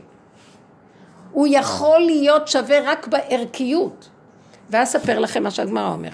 פעם, וסיפרתי לכם את זה פעם, כתוב בגמרא שפעם היה רבי אחד בשם צדיק, תלמיד חכם, יהושע בן אילם, שהוא חלם חלום ש... שכנו לעולם הבא זה אחד שקוראים לו ננס הקצב, קצב שקוראים לו ננס. ואז הוא אומר, הוא התעורר והוא אדם צדיק ותלמיד חכם, ולא חלילה שהוא היה בעל גאווה, מה זה השכן שלי לעולם הבא, הוא אומר, זה לא מסתבר על הדעת שתלמיד חכם, שאני אהיה עם קצב בעולם הבא. זאת אומרת, איזה שפה משותפת יש לנו בכלל? אז הוא חלם את זה כמה פעמים, ואז הוא החליט ללכת ולחקור איפה יש כזה אדם. הוא הבין שנותנים לו מסר מהשמיים. והוא הלך בעיירות וחיזר וחיפש עד שהוא מצא מקום שאמרו לו, כן, יש כאן קצב שקוראים לו ננס, והוא גר במקום זה וזה. סחר איזה פינה שם באיזה מקום, והתחיל להתחקות אחרי אותו אחד שנקרא ננס הקצב. והוא מסתכל עליו, והוא רואה תכונות מדהימות, מידות, אין מידות כאלה בעולם. רחמן, מאוד, קודם כל, אה, הוא מקפיד במידות ובמשקולות, מאוד מדייק בשחיטה ובכל דבר שקשור לבשר. נותן לתלמידי חכמים עניים בערב שבת בשר ומחלק בחינם. יש לו אבא ואמא זקנים בבית ומטפל בהם במסירות לא נורמלית. כל כולו מידות וישרות מדרגת האדם. אחרי כמה זמן שהוא מסתכל ומתבונן עליו, הוא מתוודע אליו ואומר לו, תראה, קוראים לי כך וכך, ואתה, אמרו לי בשמיים שאתה שכני לעולם הבא, ואני מודה להשם שזכיתי שאתה תהיה השכן שלי. זה סיפור מאוד יפה, נכון? עכשיו אנחנו שואלים, עדיין יש כאן איזו קושייה, מה כאן השם עשה? ואז הפירוש שאני אומרת מהדבר הזה, כי זה ככה מופיע הסיפור, ב...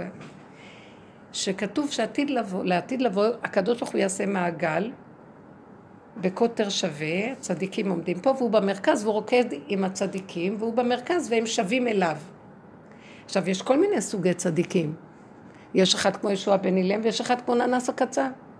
ואז אני יכולה להסביר את זה ככה, שבאמת השם נתן לי את ההתבוננות להבין, שבחיצוניות הם לא משתווים, בפנימיות הוא קיבל מאה אחוז, הוא לא קיבל תכונות ננס הקצב של תלמיד חכם, הוא קיבל תכונות של קצב ובהם הוא במאה אחוז השתלם להיות מושלם במה שנתנו לו. הוא מיצה במאה אחוז את התכונות שלו, עבד וחקר ודרש בכל נקודה שמה שנתנו לו, והשתלם בזה במאה אחוז. הוא במאה אחוז שלם.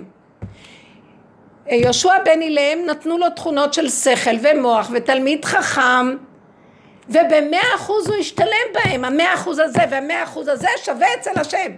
עכשיו בגוף הם שונים, כי זה יש לו תכונות אחרות, זה תכונות. עכשיו, מה הם רוצים בעולם של עץ הדת? להשוות את הגופים. אבל אין תכונות פנימיות שוות, אין איכות שווה. הבנתם מה אני אומרת? כן, כן. לא, שוויון לכל העמים. אי אפשר לת... לקחת עם שעבר כל כך חכם וכל כך הרבה סבל וייסורים ולקח כל כך הרבה דת והתמעט אליה ועבר גלויות וחזר למקומו ולשים אותו עם, עם עם שבכלל לא הייתה לו התפתחות כזאת ובכלל לא, התחיל, הוא לא התחיל לזוז בכלל בהתפתחות שלו רק כלפי חוץ, הקדמה איכשהו סוחפת את כולם. אי אפשר לשים את כולם באותו דבר ולהגיד כולם שווים. זה שקר, הבנתם מה קורה בעולם? עכשיו העולם כולם רודף אחרי חירות, שוויון, זכויות, הכל זה אידיאולוגיות ריקות של עץ הדת. באמת, אין כאן כיסוי, את לא יכולה להכיל, באמת אי אפשר להכיל. מספיק רק שעם ישראל סבל מאוד מאוד בכל הדורות, ועם כל זאת, הייתה תפוצה של יהדות אה, מרכז אירופה והייתה יהדות של צפון אפריקה ויהדות של אה, עיראק ויהד... מספיק כמה קשה לעדות לבוא לארץ ישראל ואיכשהו יהודים שכולם סבלו וכולם למדו תורה וקיימו כמה קשה היה להם להתאחד. לכי קחי עכשיו באמת את ערב הסעודית ותשימי אותה פה וקחי עכשיו את uh, טורקיה ואת את ה... זה לא יודעת מה. מדינת כל זה לא נורמלי. עכשיו תקשיבו, אני לא נכנסת בזה בכלל. לי יש את האמת להבחין שהם משוגעים. ועכשיו מי שאין לו את זה, וכל השמאלנים יפהפים, שהם ריקים מתוכן של אמת, הם חושבים שהם משהו משהו בעולם. אבל זה עץ הדת לגמרי. כי כשהם מגינים על הדבר הזה, על העם המסכן הזה, מצד שני הם לא יכולים לסבול גם דבר אחר, כי זה עץ הדת טוב ורע, הבנתם? יש להם אידיאולוגיה שאומרת שוויון זכויות, אז אולי תיתן שוויון זכויות גם ליהודים, כמו שאתה נותן לערבים? לא, מה, אז הנה עץ הדת טוב, עץ הדת תמיד חסר. אם כן, מתגלה השקר בעיצומו, ואל תשקרו אותי. אני ישר קולטת. זה לא יכול להיות הדבר הזה. רבנית, אבל תהיה פה התערבות אה, בהשם... אלוקית. חייבת להיות התערבות אלוקית, אבל מתי היא תבוא? ותקשיבו, כי היא יכולה לבוא והיא יכולה לבוא. כלומר, היא יכולה לבוא, אם היא מוצאת עשרה נשים שעושים עבודה והיא נכנסת בהם, יהיה רחמים פה איך שזה יהיה. זה לא יהיה כיסוח במידת הדין. ואם לא יהיו נשים שהם מאפשרים לאלוקות להתגלות עליהם, כי יש להם את הכוח הזה וההבנה והדרך שאנחנו עובדים, והם מורידים ראש, והם עובדים באמת באמת בפנים, בלי כל הקשקושים של העולם. קיבלו על עצמם את עול העבודה, והם הולכים בהכנעה בהכנעה ובהצנע לכת בתוך עצמם, בלי לחפש כבוד, לא חשיבות, לא שם, לא כלום, אין עולם. כי הם מכינים את הכלים, את הגולם שלהם להכיל את האור האלוקי, בזכותם העולם לא ייחרב ויהיה רחמים. וכלומר, אני אתן דוגמה. אם יהיה כזה קבוצה שעובדת והם כלי להשראת שכינה, תרד השכינה לפה, ואז הערבים לבד יבינו שהם צריכים להפסיק לבלבל את המוח. ואדוני הארץ זה אנחנו, נקודה, כמובן, ואין כאן על מה לדבר. והם ישרתו את הנקודה ויבינו שהם צריכים לתמוך בה, כמו הדרוזים. לדרוזים יש נקודת אמת, כי הם קלטו שהם צריכים לשרת את היסוד היהודי, וזה מעלתם. גמרנו, מה, הכניסו להם עכשיו כל מיני קשקושים במוח. עכשיו, הם יבינו לבד, ואם לא, יהיה כאן מלחמה עקובה מדם, ויהיה מידת הדין. השם כן יבוא להראות למי שייך את הארץ, אבל זה יהיה מלווה במידת הדין קשה מאוד. עכשיו, מה אנחנו רוצים? שזה לא יהיה. שזה יהיה גאולה ברחמים. תמיד תבקשו גאולה ברחמים. הבנתם מה אני אומרת? והעבודה הזאת מאפשרת גאולה ברחמים. עכשיו, ברגע שאני מתחילה להתכתש עם העולם. עכשיו כל העולם מתחיל להיות משוגע, אתם רואות את זה כבר כמה זמן. ואנשים נכנסים לחרדות ופחדים ומריבות וזה, יכולנו גם לעקוף את הדבר הזה.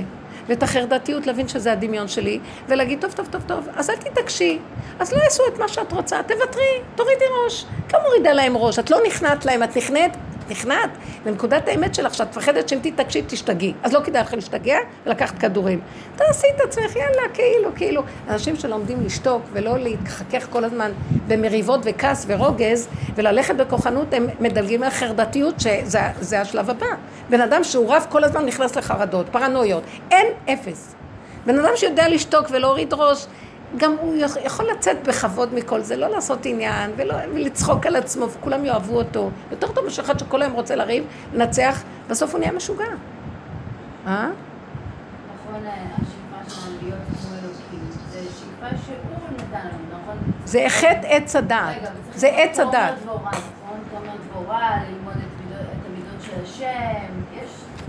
נכון? אני אגיד לכם את האמת, רבותיי.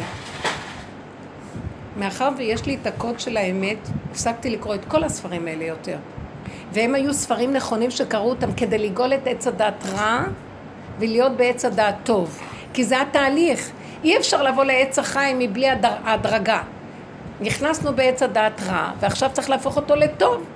אז צריכים להידמות. מה זאת אומרת? מה זה עץ הדעת? שאנחנו חושבים שאנחנו אלוקיים, או עוד מעט נהיה אלוקיים. אז אנחנו צריכים לשאוף מהו רחום, אף אתה רחום, מהו חנון, אף אתה חנון. רבותיי, אתם יודעים כמה חסד וצדקות עשיתי בחיים? אני לא רוצה להתחיל לספר. אני בכלל הפך מהמילה רחום. לא נדבקתי במידה הזאת, אין לי רחמנות. מה זה חנון? אתם לא מבינים כמה עבדתי על עצמי, אתם לא מבינים, אין, אין דברים כאלה, אני תרבות של עבודה עצמית. ככה חונכנו מקטנות. ואני חוזרת ורואה את עצמי בזכות רבו, שהוא החזיר אותי למקום שאמר לי, אף פעם לא תשתני, ולא האמנתי לו. אני חוזרת למקום. יש לי רשעות ואכזריות וקמצנות וכל המידות הכי רעות, אבל מה, מאחר ואני לא נותנת להם לצאת, אף אחד לא רואה, אבל אני, אני קולטת אותם, אני אומרת, ריבונו שלום, אחרי כל כך הרבה עבודה נשארתי אותו דרק, ולא השתניתי. ועכשיו מה אני רואה? חבל לך על הזמן, בשביל מה בכלל לעבוד? בשביל מה בכלל לעבוד? אז עכשיו מה, אני לא אתן צדקה? אני נותן צדקה כי הוא מכריח אותי. הוא שולח לי סיבה, אז אני אתן. ואז אני לא גונבת, איזה חכמה, איזה צדיקה אני, איזה משהו, או, או, או, כמה נתתי, מי, כמה אתה נתת? מה אתה הוצאת מהכיס? אני רוצה להגיד לכם, הכל שקר וכזב. הכל גנוב. אז אולי זה לא רשות. עכשיו אני אגיד לכם משהו, אבל רק רגע, זה מאכילת עץ הדעת. וזה החטא. לא רצה להיות, עד שיום אחד, ואין אחד יותר ממני שרצה להיות אלוקי. אין. אין. אין. אני גדלתי עם זה, אנחנו משפחה של מקובלים. להגיע לשמיים.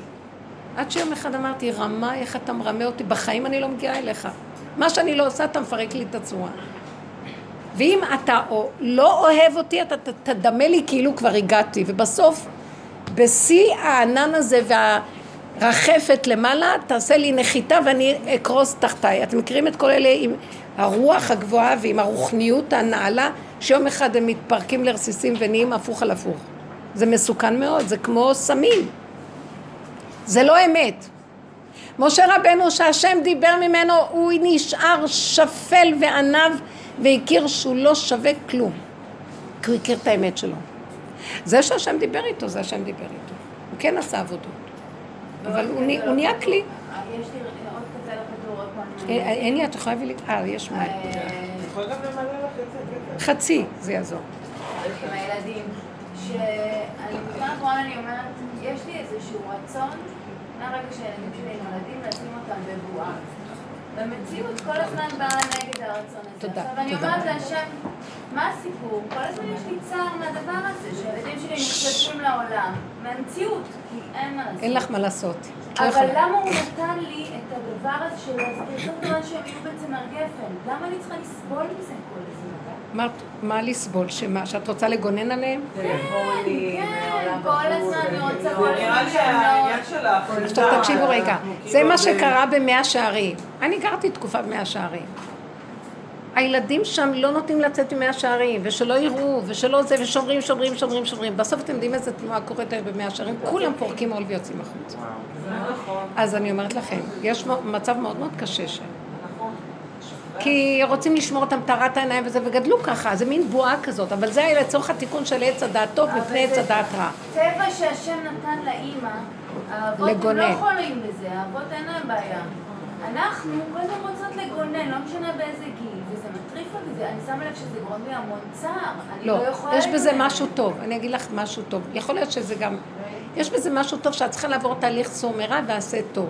עץ הדעת רע, אז עץ הדעת טוב. זאת אומרת, היהדות הגדירה את עצמה בעץ הדעת טוב, לשמור את עצמנו מאומות העולם והתרבות ומהחילוניות ולהחזיק את הילדים שמורים. יש בזה משהו טוב בתהליך של שהיהודים יזכו לגאולה מספר אחד, שיצאו ממצרים וקיבלו את התורה. עכשיו, אנחנו עכשיו לקראת הגאולה מספר שתיים, שנקבל את השם עלינו למלך, ולא את התורה של עץ הדעת, אה, הלוחות השניים. זה שדרוג חדש. אז עכשיו, בתהליך הזה אומר לך השם, הוא לא אומר לך, הוא מכריח אותך, תעזבי את המגננה הזאת. זה מפריע לי להתגלות עליהם. ויש מדרש בדור מצרים שפרעה הכביד עליהם את העול והם היו יולדות בשדות ומשאירים את הילדים בשדות והמלאכים גידלו אותם. זה מדרש, זה אומר דרשני. זה אומר שהשם אומר, זו זו מספיק כבר, אל תהיו, אל תסחחו על הילדים. הילדים יגדלו לבד, זה דור. אז לשחרר? לשחרר. לא, לא. אני תמיד אומר... אבל רגע, זה לא סתם לשחרר. לא לשחרר. באמונה. לשחרר. לאמת. תעבדו עם הדרך. אני לא אגיד לאף אחד אה, הוראה, אם הוא לא בא כל הזמן לשיעורים, הוא מקבל גם את הדרך, כי זה נשמע כאילו, שחררו, הפקרות. זה נשמע- אני לא בהפקרות. לא, לא. אין הפקרות, אין אפס. תסבירי להם על שילוח הקן. נכון. תגידי את זה. תגידי את, אני אקבל הפסקה לשתות את זה. לא, שילוח הקן. כן, כן? תגידי, תגידי. שילוח הקן. תגידי, נו. דברי, רות, נו. דברי שיר. אנחנו לא מכירות. מצוות של, יש מצוות של, יש מצוות של לוח הקן, שהיא מצווה בתורה מוזרה. האם יושבת על הבנים, אידיליה פסטורלית מדהימה. והיא מגוננת עליהם ושוחחת עליהם בכנפיה, והיא מחממת אותם. איזו אכזריות זה להגיד, עכשיו מי שעובר בדרך ורואה מצב כזה, מצווה לשלח את האם ולקחת את הבנים. ברגע שנגעת בביצים כבר היא לא תדגור עליהם עוד פעם, וברגע שהרמת את הגוזלים, קשה לה מאוד לחזור אחר כך, היא מפחדת. אז מה הוא רוצה לומר לך? האם הזאת שיושבת על הבנים, היא בעצם אימא האדמה. היא הטבע שאין בו השם. והיא בטבעה מגוננת עליהם, והיא נותנת להם את החיות נותנת שלה. להם. היא לא נותנת להם להיות מחוברים לאמת האלוקית, לקשר האלוקי. היא הקן של עץ הדת, בלי שיש שם מה שנקרא משיח. יש חמור בלי משיח. היא חומר ונותנת להם חמימות. אימא האדמה.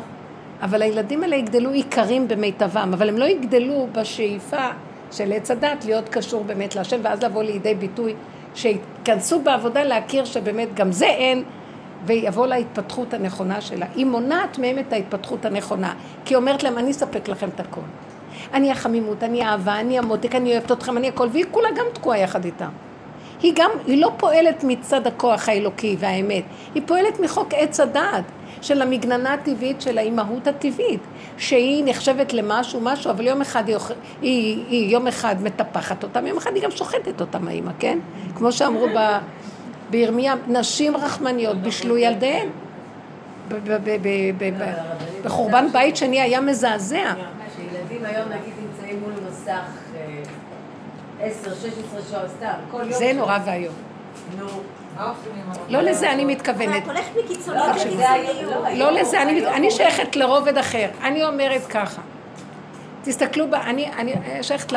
בואו ניקח את זה מהרובדים שאני נמצאת, בסמינרים. כל היום העיניים שלהם על הבנות. זה לא צנוע, זה כן צנוע, זה גרביים כאלה, זה לא כאלה, לא עשית ככה, תלמוד... תעזבו כבר את הילדים האלה, תעזבו אותם. רגע.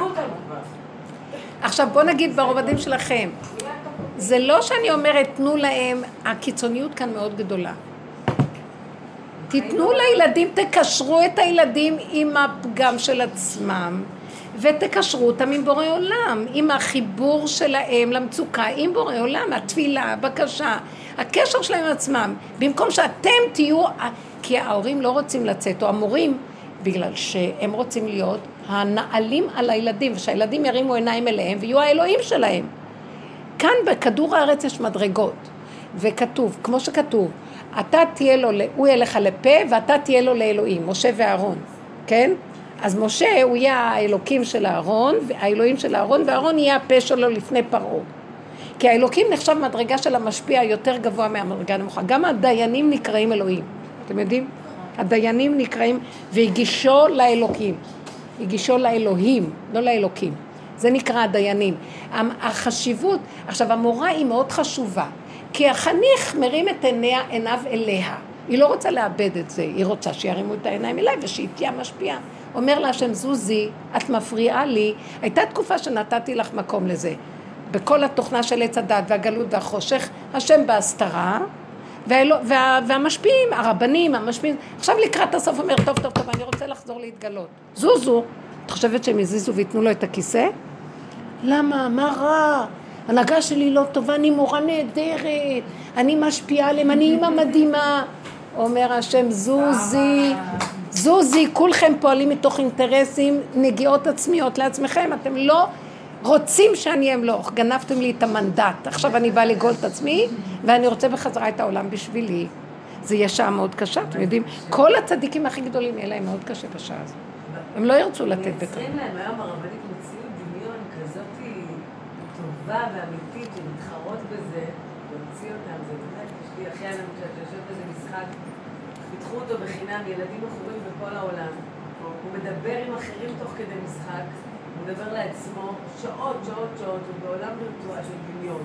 יש שם ריקודים, ויריות, והרפתקאות, ומסעות, ופרסים, וכאילו כמו להיכנס מה, בתוך הטלוויזיה כאילו? זה בתוך מסכים, גם במחשב, גם והם כאילו נכנסים בבוקר ללונה פארק, והם לא צריכים, הם לא צריכים אותך.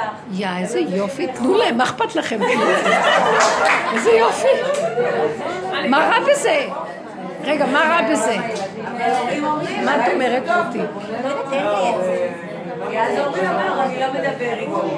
הוא לא מדבר איתי. מה יש לו לדבר איתי? רגע אחד שהוא ידבר, הם רגע אחד, בלי פעולה, הם מחריבים את העולם הילדים האלה. הם מאוד מסוכנים הילדים היום. הם היפראקטיביים, אין להם רגיעות, אין להם כלום, וזה מושך אותם. אני אגיד לכם, אני אגיד לכם את האמת. אני היום, אני לא יודעת מה זה. אז את אומרת, טוב, אז קצת, ואז אין לך שליטה, אז אחרי זה הכל... רגע, בואו נלך עם זה עד הסוף, טוב? בואו, מעניין אותי. בואו נלך עם זה עד הסוף, מה יכול לקרות? בואו נלך עם זה עד הסוף. מה הכי גרוע? רגע, רגע, מה יכול להיות? איך, איך? בוא נגיד שיהיה הכל צנוע והכל ב...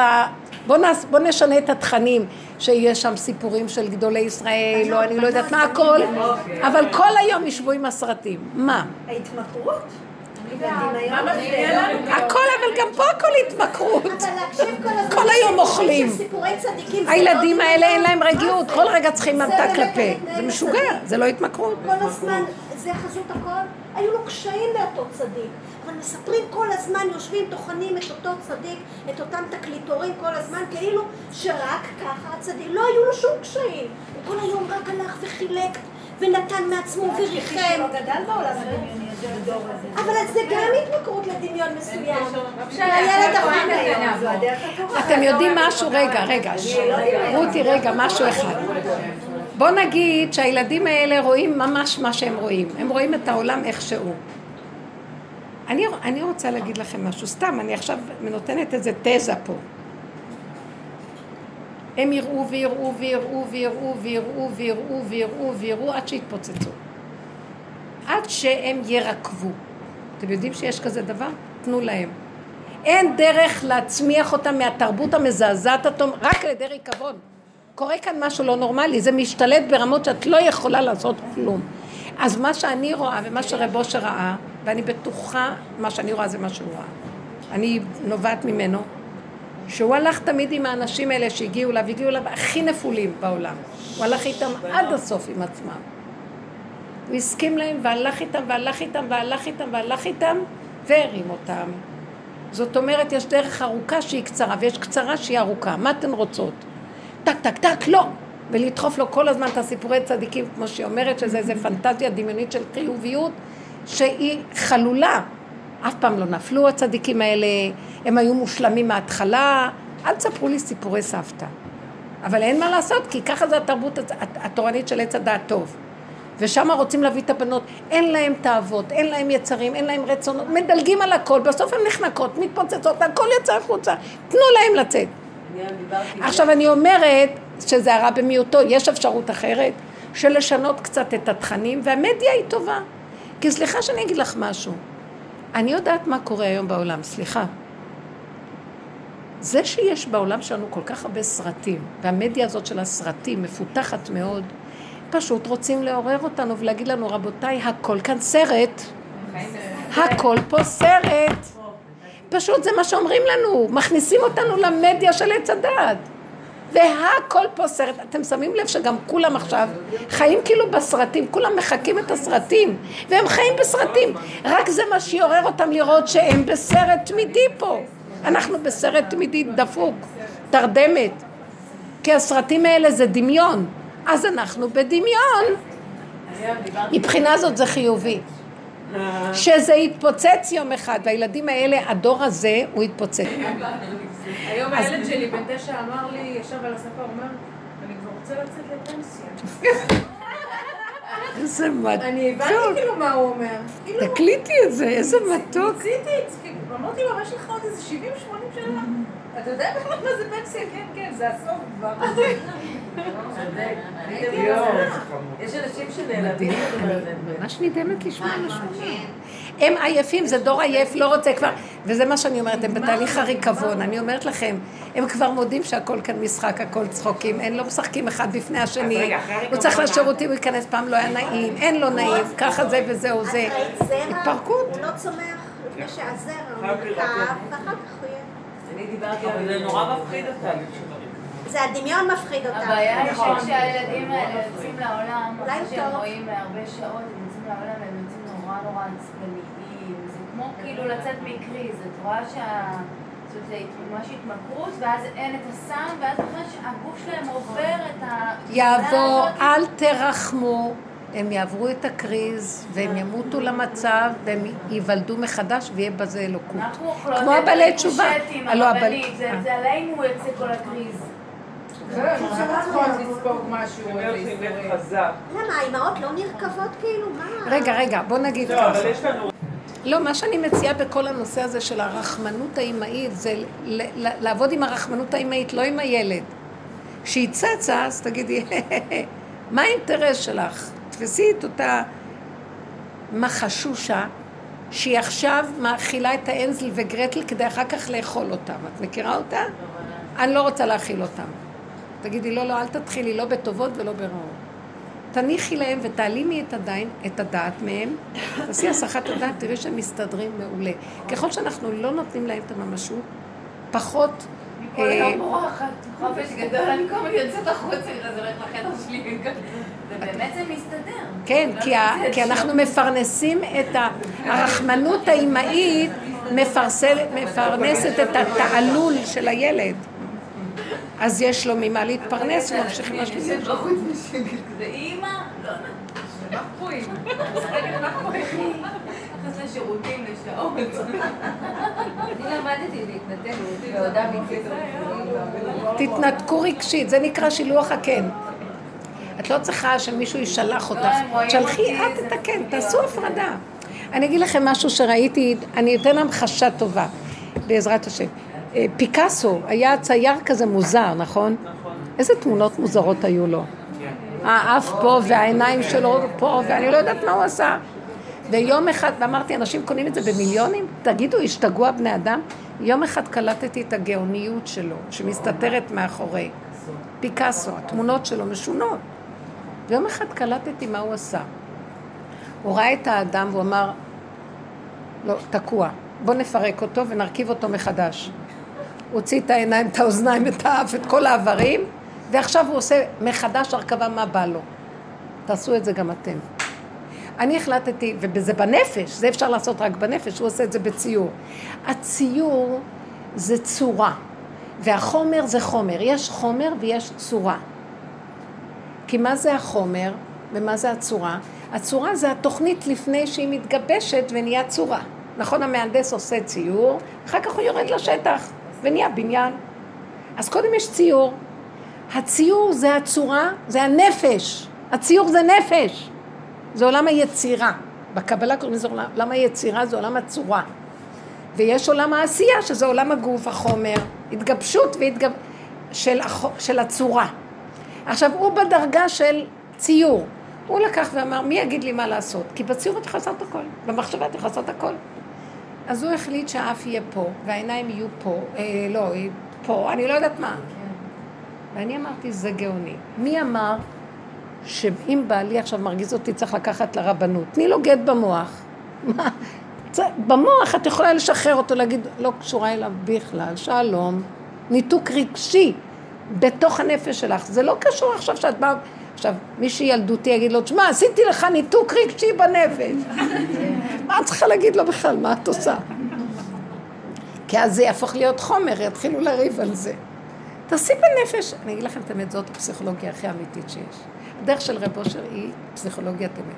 הגיע אליו איזה פרופסור הכי גדול, אני לא זוכרת את שמו, שיש לי את השם שלו רשום, שהוא בא, שמע על רב אושר לפסיכיאטר. הוא בא לרב אושר ואמר, שמעתי עליך, וקראתי פה ושם, ואני רוצה לשמוע ממך. הוא ישב ורב אושר דיבר איתו, הוא קם ואמר, כל הפסיכיאטריה שלי לא מגיעה לקרסול של מה שאתה מדבר. זו הפסיכולוגיה האמיתית. הוא הכיר בגדלותו של רב אושר, שזה הדרך הזאת. לא צורת ההתבוננות בנקודת... היא לא יכולה לטפל בצורה הזאת, לקחת את התואר הזה ולטפל ב... ברור. אבל למה חבל לי שצריכה חמש שנים? מה הבעיה? מה הבעיה? כולם כאילו, איזה אמת יש פה? כולם גנובים. את צריכה את התואר, כי הם מאמינים בתארים, תכניסי את השיטה שלך.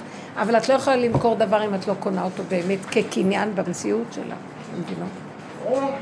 לכן אני אומרת שמה שהוא עשה פיקאסו, הוא סידר את היצירה מחדש איך שהוא רוצה, והרכיב אותה מחדש. זה דבר גדול. תעשי מחדש את הדבר הזה. את רואה את הילד שלך ככה ואת תקועה איתו, תגידו, הוא לא כזה, אני לא מגיבה ככה, הוא לא כמו שנראה לי. תצאי מזה. הבנת? כן. תתעקשי על עצמך, זה בנפש. אני אגיד לכם את האמת, כל פעם שהתעקשתי שזאת התכונה והתגשמתי איתה חטפתי. לא כדאי. זה אותו דבר עם הילדים אומרים גם עם השילוב, כאילו לפי זה זכות לאריכות... עכשיו לאריכות ימים, לא משנה, לפי תורת עץ הדת, לא משנה, אבל יש... שמה? כן, משהו מאוד חזק. כאילו זה היה סתור כל הזמן. אני אגיד לכם מה זה אריכות ימים, שהתורה אומרת, חיות. למען יאריכון ימיך, זה לא רק חיות, זה מדרגת אריך אנפין, יש בקבלה זעיר אנפין ויש אריך אנפין. המדרגה של אריך אנפין, הדרך שלנו באה מאריך אנפין. למען תזכו לתורת הלוחות הראשונים. כי אנחנו עכשיו תחת זעיר אנפין ותחת החוק של אה, אה, דומה בדומה מתקן, אה, החטא ועונשו, אדם עשה ככה, העולם לא הפקר, הוא יקבל ככה בהתאם, ולא יוצאים מזה. ואדם לעולם לא יפסיק לחטוא, כי כל עוד הוא בסיבות של העולם, הוא מתקן וחוזר, מתקן וחוזר. אי אפשר לצאת מזה. כי הסיבות פה לא משתנות, כי כל הזמן אותו דבר שמרגיז מול העיניים. מי יכול לצאת מזה? ונהיה יותר גרוע. איך אדם לא יגנוב ששמים לו את כל מה שקורה מפה? איך בדור כזה שהכבוד והפרסום והממון, אז כולם שואפים לממון ולכבוד ולפרסום, איך אפשר לא לחטוא ברצון לכבוד? איך אפשר להגיד שהבן אדם הזה גונב את, את כבוד השם? כי זה, מה שלא תעשי, תוציאי את הראש לעולם, את מתערבבת בו ואת גונבת גם. אין דרך אחרת. תעצרו את הגלגל, אני רוצה לרדת. נמצא שאי אפשר לבוא בטענה על האדם למה הוא חוטא. טיפש האדם שנשאר במצב הזה. כי את לא יכולה לחזור לאותו רחוב ששם הורגים ולהגיד, יואו, תראי מה עשו לי, כי זה רחוב שהורגים שם, זה פשע, אל תיכנסי ברחוב הזה. הכדור פה מאוד מסוכן עכשיו, מאוד מאוד. טיפש מי שנשאר פה. כתוב שחכמים לעתי, ל... חכמים ראו את כל מה שקורה פה ואמרו, אנחנו לא רוצים להיות בדור האחרון. ומה שקורה לחכמים האמיתיים שנמצאים, והם רואים את מה שקורה, הם בורחים למדבריות. מתמעטים ובורחים למדבריות. הם נהיים קטנים, נכנסים למדבר הנפש ולא רוצים לה... שיכירו אותם. יותר טוב להם שלא ידעו מי הם, למה? ברגע שאתה מתחיל להיות מפורסם, ת, ת, אתה ישר נתפס לרשת. בשביל מה? זה לא כדאי בשום אופן, ויש רגיעות ושלווה ומתיקות, ואני אגיד לכם את האמת, אני ביסוד שלי, שיא עץ הדת. אני, אני הראשון שאכלתי מעץ הדת. מתה על הכבוד, מתה על הפרסום, מתה שאני אהיה בראש, כל הזמן, כמו המן. מי בראש? והגעתי למקום שאני אומרת, לא, לא, לא, לא, לא, לא. שאני אגיד לא, כל מי שעשה משהו בעולם, וזה לא הייתי אני, קיניתי בו, ולא הבנתי למה זה הוא וזה לא אני.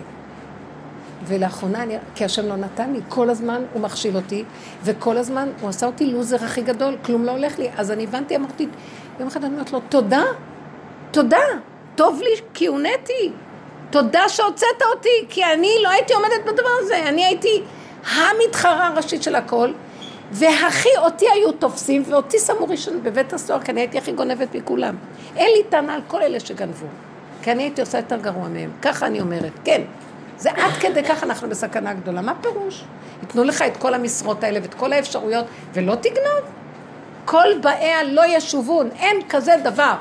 אז חבר'ה, אין לכם תקנה, תברחו משם. זה מסוכן מאוד. זהו. משה רבנו שהשם אומר לו, לך, תיגל את עם ישראל, לא היה מוכן ללכת בדבר השם. הוא אומר, מה אתה מכשיל אותי להיכנס לפרעה ולכל הארץ המלאה גילולים? ועם ישראל, אני יודעת מה יעשו לי, אני לא מכיר מה זה עם ישראל. כל רגע אתה אומר מילה, חולקים עליך מייל מכל הצדדים, אז אין סיכוי שאני אוכל להיות מנהיג שם. יש אלף דעות בכל דבר. הוא לא רצה ללכת. להשם הוא לא רצה, לא לשד.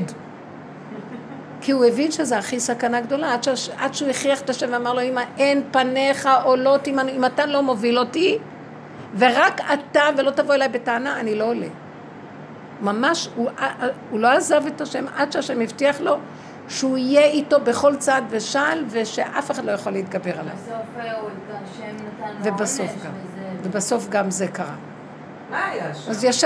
יש מה היה שם? למה ככה? איזה מותק, איך היא מתמצאת כן, בתורה? מותק. נשמה יקרה, אני אוהבת אותך, אני אוהבת את התורה מאוד. אבל אני רוצה להביא אותה למדרגת נפש, אמת. התורה נתקעה ברוח, היא כמו מרחפת, צריכים להוריד אותה לנפש, ושם היא מקבלת את האמת.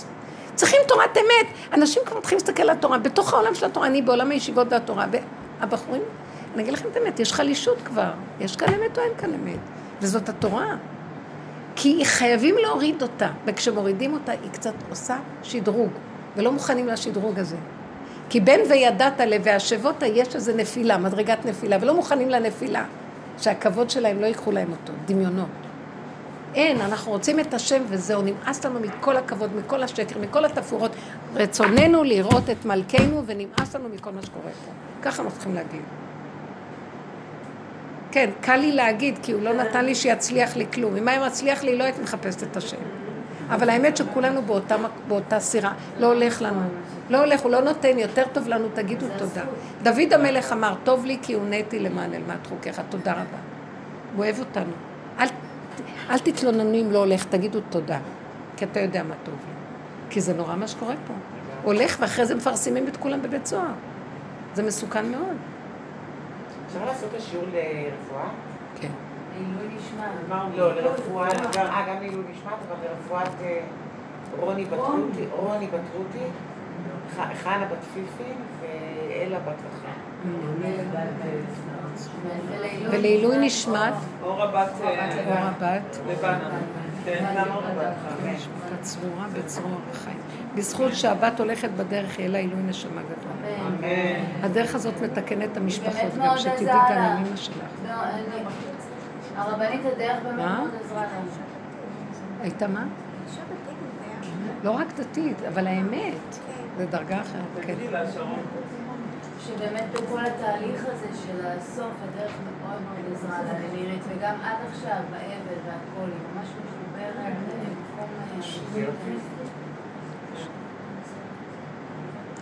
אנחנו מבקשים מהשם שדי, באמת, אני אגיד לכם, טיפה של גילוי שכינה מחיה את הכל. בואו בוא ניקח נקודה שיישאר לנו. תלכו עם האיך שזה ככה, אל תיאבקו יותר על כלום, חבל על הכוחות, כי זה לא ייגמר המאבק פה. זה מעוות לא יוכל לתקון, אומר קהלת. חבל לכם על המאמץ. רב אושר אמר לי, באתי אליו ואני אומרת לו, לקראת הסוף, זה היה ממש קצת לפני שהוא נפטר. אמר, רב אושר, אני צריכה לעשות ככה, מה אני אעשה? אני אעשה ככה, אני אעשה ככה, כולם שואלים אותו. ואז הוא אמר, בשביל מה לך לעשות ככה או ככה? בשביל מה? מה יצא לך ממשהו? לא יצא לך כלום מזה. יותר טוב לא לעשות כלום. תקשיבו. עכשיו, לא התכוון שאל תעשי, הוא התכוון להגיד לי, את כל כך אחוזה בככה, הוא התכוון להגיד לי, את אחוזה בככה, הוא אחוזה בככה, מה את כל כך אחוזה? אם תעשי ככה זה בסדר, תעשי ככה זה בסדר, הכל בסדר. למה את, תעשי מה שלא תעשי, הוא לא אמר לי אל תעשי. תעשי מה שתעשי, אבל למה את כל כך ננעלת על ככה זה נכון או ככה לא נכון, ולשאול אותי, הכל בסדר, מה שלא תעשי, לכי לשלום. איך? יש עניין שמלמדים אותך בלהחליט החלטה. תגיד, אני עכשיו שנה הבאה מלמדת. תני דוגמה. אני עכשיו הולכת ללמד שנה, הרבה שנים אני מורה, מורה של קרן קרן של חוגים. ולימדתי כיתות א' ב', משחקי חשיבה, משהו שאני כבר עושה מאוד כזה רגוע, ואין בו גם אה, דברים שהם לא לעניין ולא צנועים בדין, כאילו משהו חמוד, משחקים, ילדים קטנים, א' ב', שאני עושה את זה עם שנים, ואני יודעת לעשות את זה גם ברמה. נורא נוח לי שם. ופתאום מנהלת שלי השנה אמרה לי, טוב, השנה את מלמדת א', ב', ה', ו', ואני רוצה שגם תלמדי קולנוע, וילדים גדולים, וזה בנים, ובנות בנפרד, אני צריכה... ופתאום התחיל לעלות לי כזה, וואו, וואו, וואו, וואו, וואו, רגע, מה, מה את עכשיו פתאום מוציאה אותי פה, אני כבר במקום מאוד כזה... טוב, נו, תשאלי, מהר. כי יש לי כבר תשובה. נו. מה? ואז אני אני אומרת, אני טוב, אולי השם סובב שהיא תגיד לי ללמד, פשוט אלמד את זה? ואני אשתוק, או שאני אגיד לה, תעזבי אותי, למה את בכלל מציקה? לי?" סליחה, מה נראה לך? יהיה לך בקלות ללמוד את הקטע הזה החדש? את המשחק לכיתות ו', את צריכה ללמוד. לימדתי את זה בעבר, הייתי פשוט בהפסקה של איזה שנתיים שהתמקמתי ב', עכשיו אני חוזרת איתם, זה לא שאני לא מכירה את זה לגמרי, לימדתי את זה, זה כאילו... לימדת את זה. מה מפריע לך? תמקדי. גם עלה לי פתאום שאמרתי, בנים למשל, ללמד כיתות איבה וילדים גדולים, ואולי אני יכולה להיכנס למצבים שאני... למרות שמצד שני אני באמת לא רואה היום, ויש לי דיבור עם בנים ובנות שאומרות זה... אוקיי, שמע? אז זה לא הבעיה. מה עוד מפריע לך? צריכה כאילו להתאמץ קצת. האם את יכולה... רגע, יש לי שאלה. אין, יש לך אתגריות להגיע למשרה הזאת? לא. הביתה. אז האם תגיד, אם תגידי לה, תקשיבו לי רגע, ואם תגידי לה אני לא רוצה, היא תסכים לך? זה יעשה לה הרבה בעיות, כן. כאילו- אני שואלת שאלות פשוטות, תמיד תשאלי את עצמך לא, שאלות אני אגיד לך פשוטות. עוד משהו, שמה שהיא עשתה השנה, זה גם דבר בשעות שבועיות שמגיעות לשכר מסוים. אז עד עכשיו הייתי בין 20 ל-22 שעות. והשנה היא הוסיפה לי כיתות, אבל היא עשתה לי חצי שנה. זאת אומרת שנגיד אני מלמדת כיתה עד אה, אמצע שנה, ובאמצע השנה אני מתחילה כיתה מההתחלה. כאילו אני לא מלמדת תהליך שנתי, אני באמצע... חצי שנתי. חצי שנתי. ואז אם אני נגיד אומרת לה לא רוצה איבה, אז אני נשארת עם מעט מאוד שעות, שזו משרה שהיא כבר הופכת להיות משהו מאוד... אז לא משתלם לך. כלכלית. כאילו. כלכלית לא. אז לכי על האינטרס שלך, מה מתאים לך, מה משתלם לך, מה נראה לך, תעשי את המקסימום שאת יכולה. ואם כן, אז תקשיבי לי עכשיו, אחרי שחושבים, צריך גם להשתמש... ללמד קולנוע, זה עוד משהו, אני אלמד את הדמיון, לעשות סרטים, זה? לעניין. ללמד- קולנוע? קולנוע, אלמד ילדים לעשות סרטים. את יודעת לעשות את זה? עשיתי את זה הרבה בעולם הקודם. היא רוצה שתעשי את זה גם? אני רוצה שאני אעשה משהו ערכי, תוכן, סרט של בת מצווה. יש לך חשק לעשות את זה? אין לי חשק לעשות כלום. היא חיה בסרט? מה ש... אז רגע, אז רגע. רגע, אני אגיד לך את האמת. אני- התשובה שלי היא כזאת.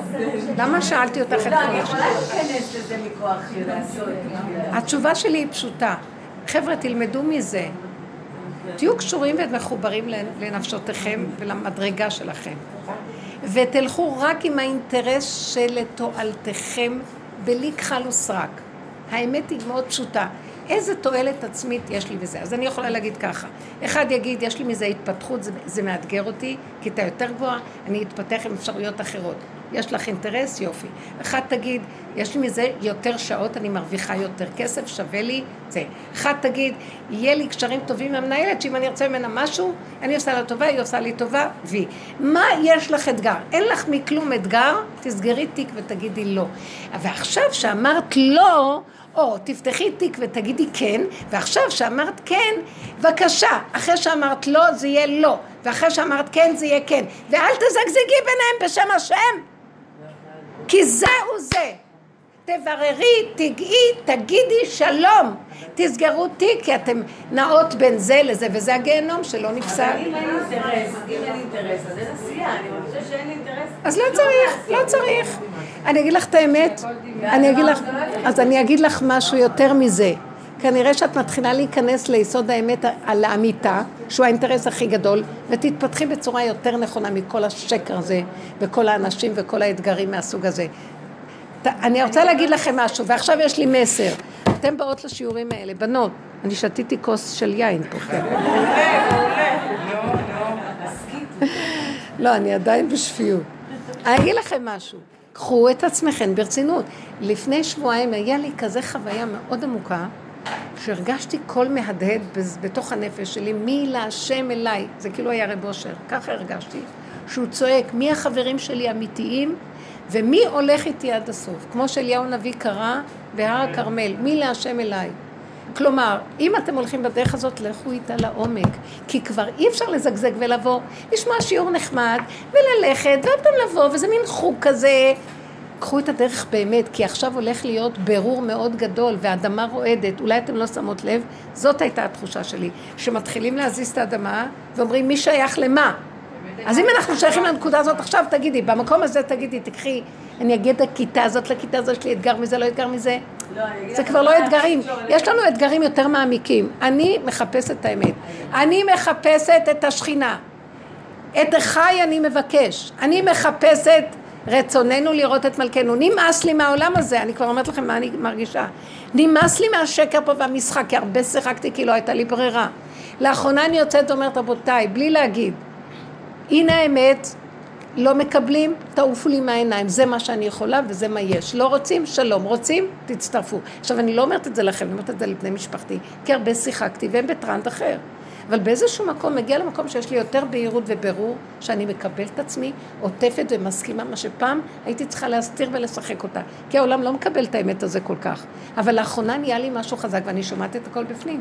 את לא יכולה יותר לזגזג. לכו עם האמת. אני רוצה להגיד לך משהו, הדבר היחיד שיש לי, שאולי זה גם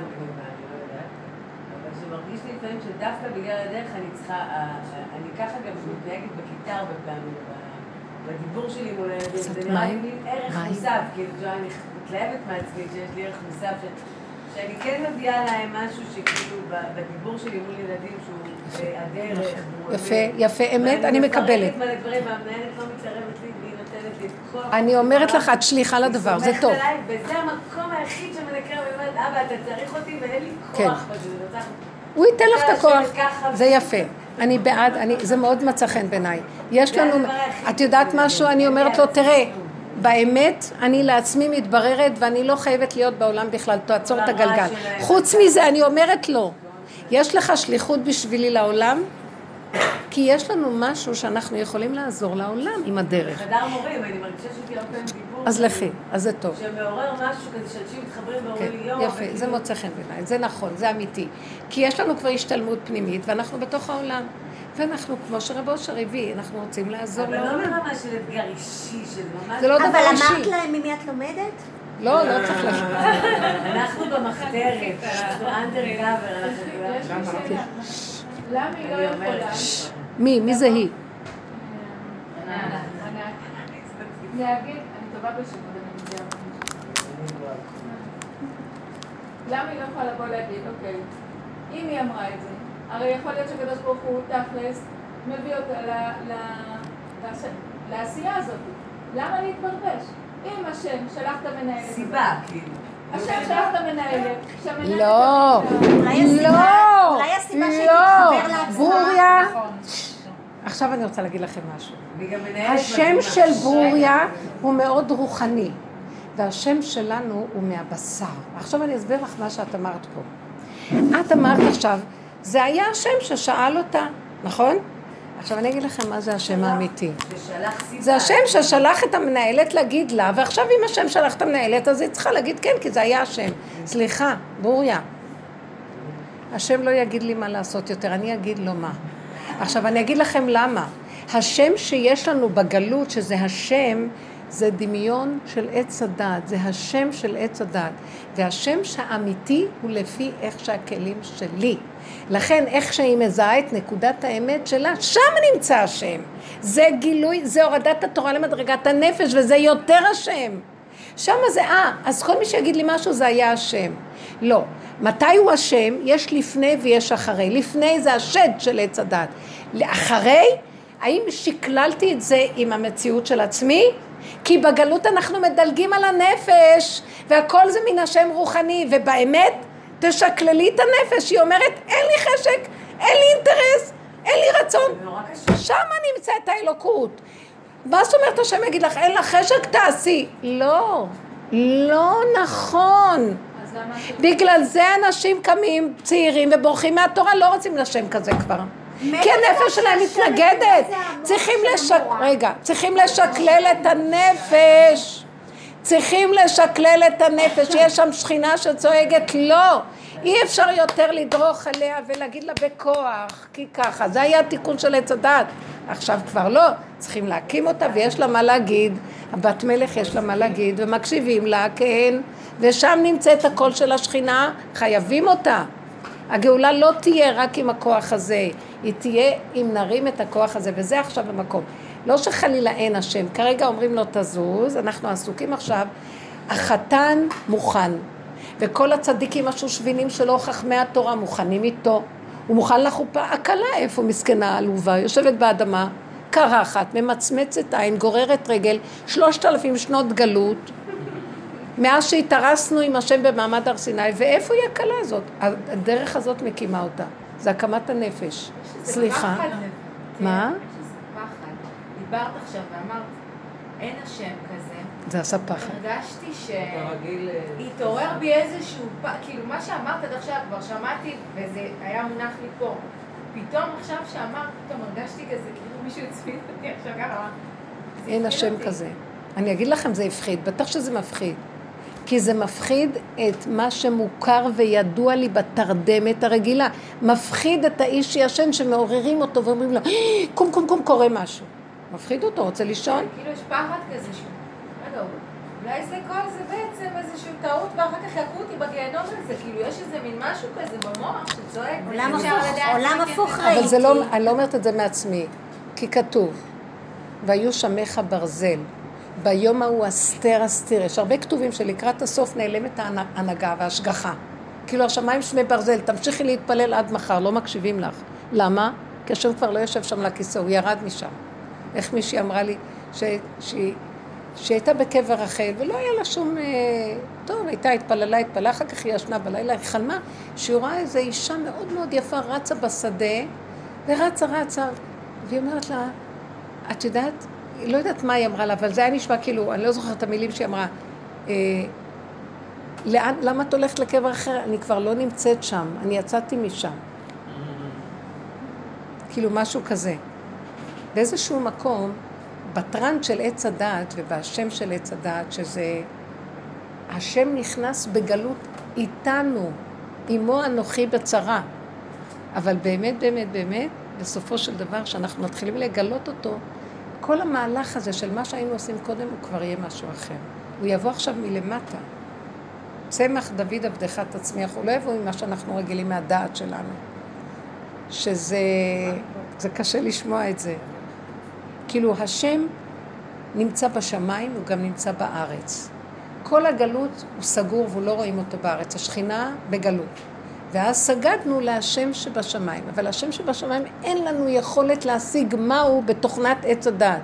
כי אין לעץ הדת השגה באלוקות. אתם מבינים מה אני אומרת? אז היה דמיון. רב אושר היה אומר, גם צדיק האמת רק עובד בדמיון הוויה. אין לו קשר באמת עם הוויה. אין לנו קשר. איזה מין דעת זאת? עכשיו, זו מין דעת שמדמה... מישהו יודע פה מה זה השם? לא. כי התורה כותבת י' כ' ו' כ', ויאמר השם, ויאמר השם, ויאמר השם, אז אני, כאילו אבל אני לא יודעת מה זה. לעומת זאת, בתוך הבשר יש חוויה. החרדה שיש לך מפני משהו, זה השם, ככה היה צועק רב אושר.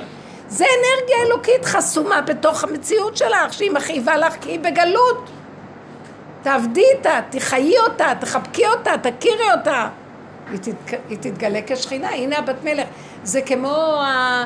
איך זה, הצפרדע והנסיכה. הנסיך. יוצא, הנסיך יוצא מהצפרדע כשהיא מחבקת אותו. זאת השכינה.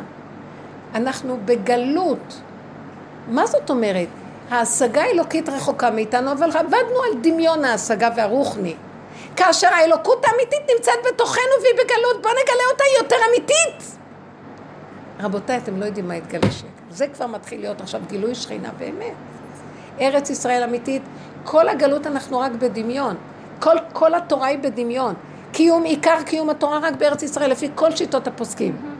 העיקר של המצוות זה בארץ ישראל, למה מקיימים אותם בגלות? כי שלא תשכח מפי זרעו, אבל באמת באמת, זה אין, כי אין שכינה בגלות, אין שכינה באומות העולם. לא זזה מהכותל המערבי, ארץ המערב נקראת. זה הנר המערבי, זה ארץ ישראל. לא זזה מפה שכינה, אבל היא בגלות, והעבודה הזאת מגלה אותה. אז לכן שאני אומרת, ומה שאת אומרת, שמה, שמה, אין שם השם כזה. כזה כמו של פה. מבינה מה אני אומרת? יש השגה של מה שזה השם. וכאילו, אני יכול להשיג אותו. יש מדע שיבין אותו, ויש השגה שתשיגהו בכלל, אין מדע שיבין אותו בכלל. כתוב את זה. בדרך הזאת, פחות אתה הולך עם השם, כי כאילו הוא נותן לך סיבה, ואתה צריך לעשות מה שהוא אומר. ואז אין אותך איתו, שנגיד עכשיו קשה, אני אומרת לו, אבא, אתה רוצה שליחה, זה הסיבה. תעזור לי. כי אני, אין לי כוח לזה. זה נשמת אדם תלמדנו, שתתחבר. אז זה כאילו יותר... אה, תדעו לכם שהשם מתגלה נשמת אדם בהשגה. נשמת אדם תלמדנו. לא... אז כאילו צריך לעשות ברור בנפש עם השאלה הזאת. תודה רבה לכם, נדבר בשיעור הבא, נמשיך. תחשבי על האינטרסים שלך, שאת רוצה למצוא חן או לא רוצה למצוא חן. לא, לא, אני לא אמרתי לך מה את רוצה.